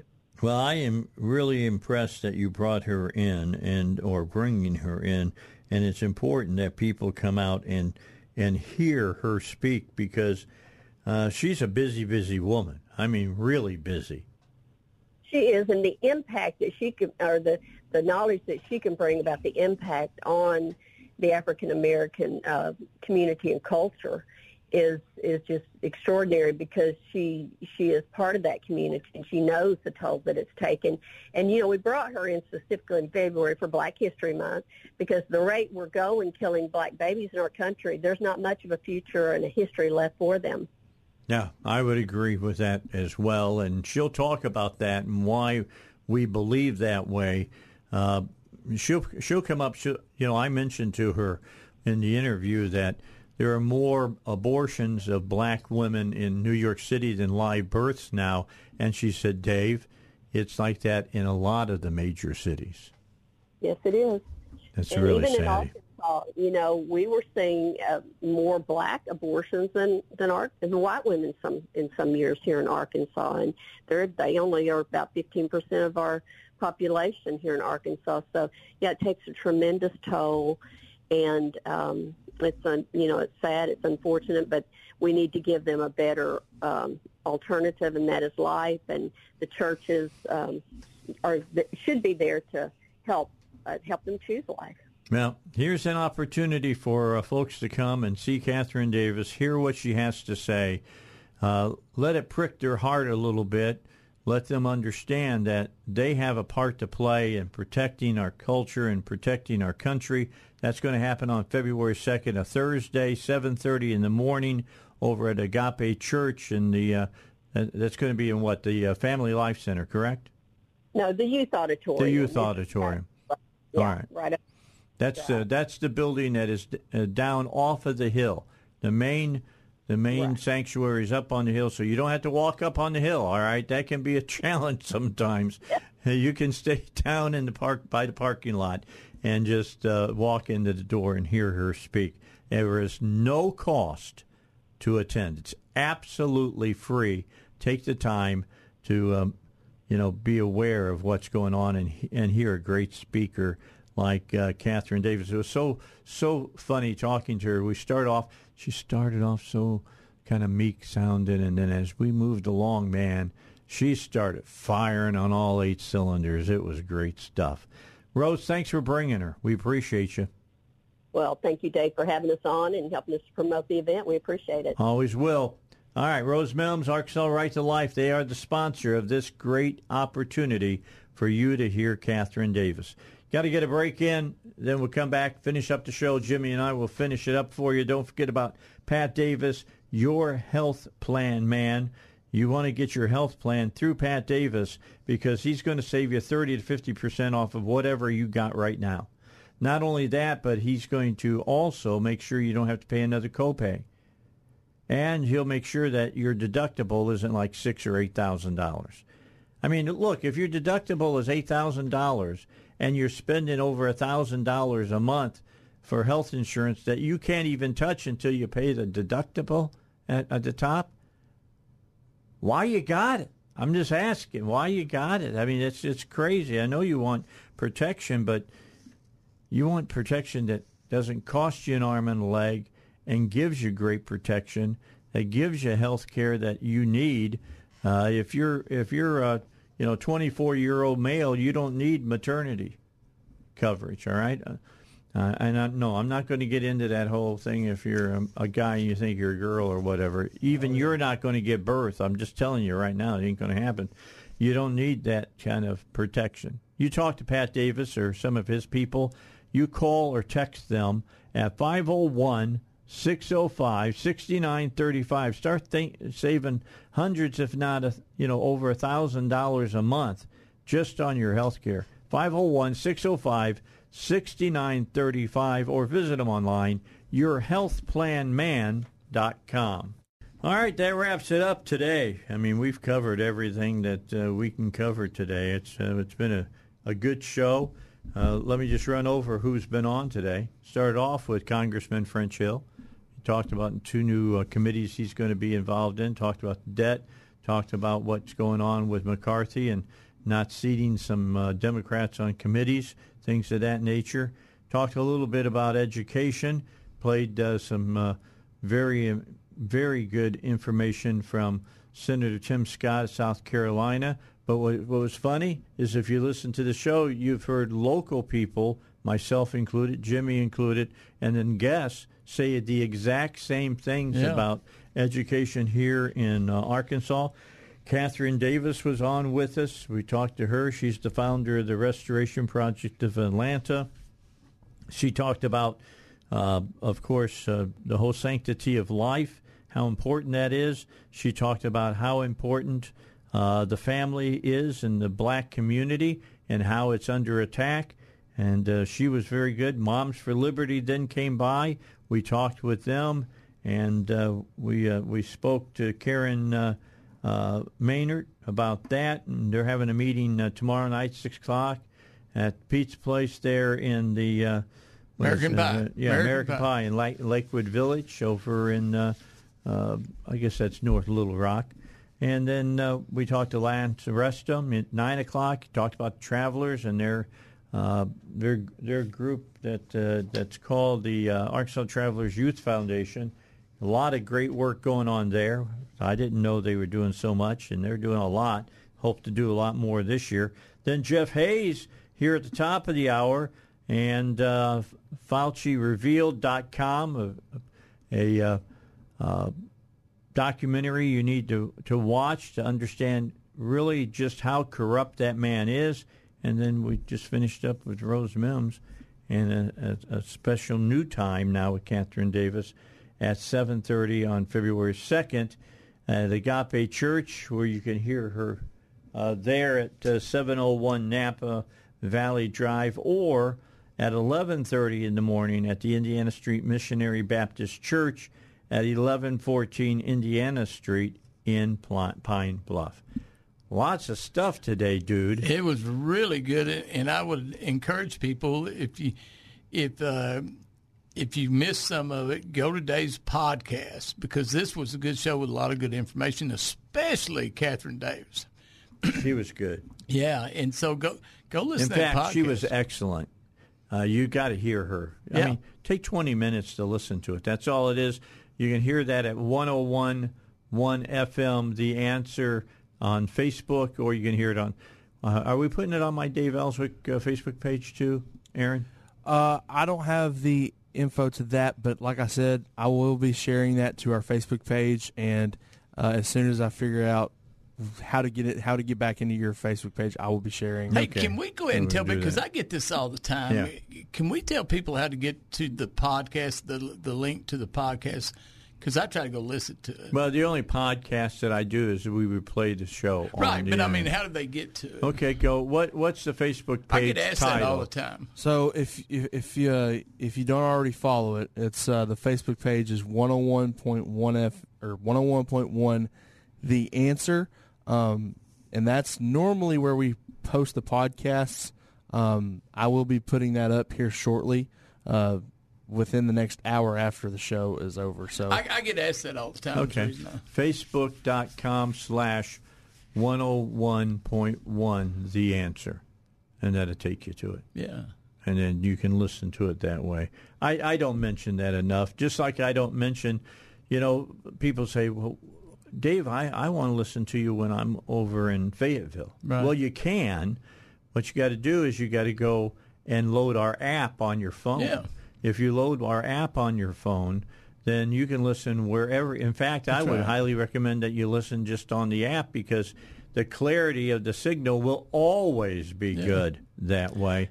And where do That's you, where I listen to that. yeah, where do you go to get that at? Uh, you go to the, your Play Store or your i iPhone uh, store and just look up 101 uh, one. Is it FM the answer? Or just 101? It is actually it's 1011 FM the answer on Facebook and then if you go download it uh, on the app it should be the same. I Yeah, am- that's where I'm I looking get at that right now just to make sure. Okay, I'll that's all you got to do, and then that you don't have to ever miss what's going on. Yeah. Uh, and and we keep you up to date on what's going on. Like tomorrow, tomorrow's Thursday.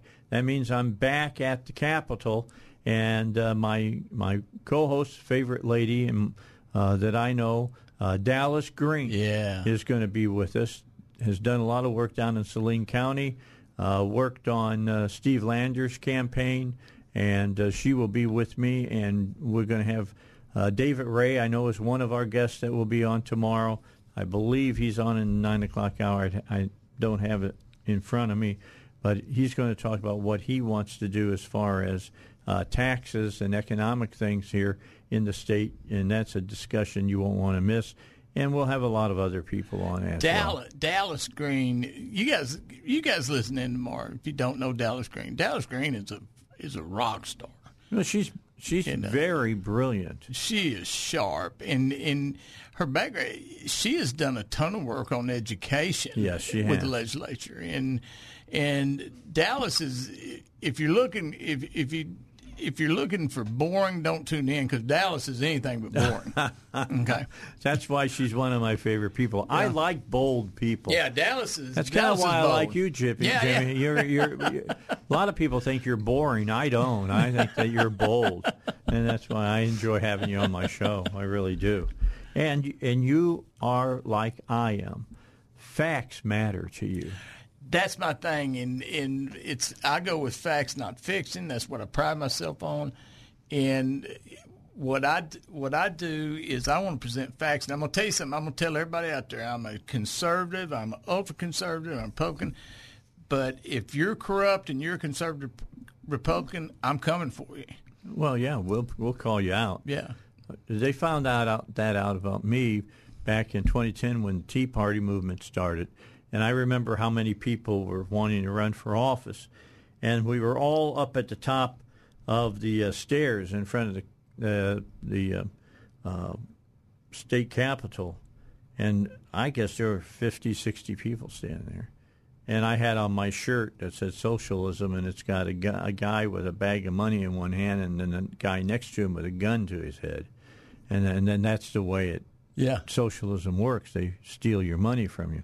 But I looked at him and I said, I'm glad that you're going to get involved, but let me warn you: you go corrupt, you get wrong, I will be your worst enemy. yeah And then that's just exact. And I mean, Jason Rapert will attest to that. He was there that day. Yeah, because well- he was going to run for uh, uh, state senate. for people that don't know I dig in and investigate Yes, you do. And in what what I tell people is, you're corrupt. I'm coming for you, but I have a particular penchant to go after so-called conservative Republicans because if they're corrupt, because I expect more. We don't. We expect you not to be Yes. corrupt. I mean, it's, it's that that simple. So, you know, the ones that are finding themselves in jail because there was so much free money kind of floating around when, uh, you know, the, the Obamacare was Mm-hmm. coming into the vogue and all of that, and people were, you know, dipping their wick in it to get it wet. Oh, yeah. And I'm just telling you, uh, we called them out on the air just like Yeah. we would call a Democrat out on the air that was uh, breaking the law. Uh, just uh, the way it is. You know what's going to be interesting coming up? This the, the universal health care bill is almost it's already been written. Like I said, we're just fine tuning it. We're waiting to see. But Not healthcare, education. education, yeah, universal education. Sorry, and uh, but it's going to be interesting. I want to see. I want to see who's going to push back on it because I'm going to hold them accountable. It's going to happen. I mean, uh, the committee meetings haven't started yet or anything like that. That's when the war will really Yeah. commence, and I will be at the Capitol to cover it. Yeah. And and we'll have people that if I can't be there because I maybe I'm on the air, I'll have somebody go down, and they'll be there and they'll come back and give us firsthand reports. Well, this is the people's will. This is what the people want. So if I'm just going to tell you, if you're going to come out in opposition about this, I'm going to point you out because this is the people want this. No, if you're going to say also that, hey, uh, you know, choice is only in, in um, I'm all for it in public schools, but nowhere else, then you're not for choice. No, that's, That's not the bottom line. You're not Yeah. really for choice. Jimmy, to tell you this, but we're out of time. Oh, it's great. It flew by. It's a great time, right? And out of time. It's good It's always a pleasure to have you in the studio Oh, yes, with me. Thank you for Yes, coming in today. All right. Uh, tomorrow, I'm back at the Capitol Friday. Robert and Chris will be with me first three hours, and then Matt Smith will join us, and we'll talk about what movies are happening this weekend you might want to go out and see. But tomorrow, what's happening in your state is paramount importance on the Dave Elswick Show.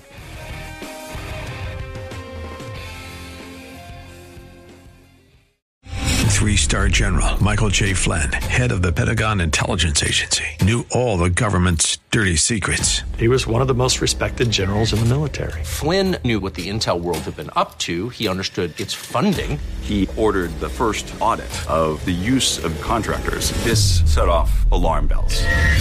The explosive new documentary, Flynn, deliver the truth, whatever the cost, and covers the facts behind this scandal. Flynn told the truth. He was the most dangerous person for Donald Trump to hire. I find out the worst enemy that I'm going to face in my life is right here in America. They took my assessment and they wanted me to change it. And I was like, I'm not changing it. They had to get rid of Flynn. With in depth interviews, archival footage, and never before seen personal records of the man behind the headlines. I just felt like I was drowning. Flynn, deliver the truth, whatever the cost. Available now. Watch it today. Go to salemnow.com. Salemnow.com.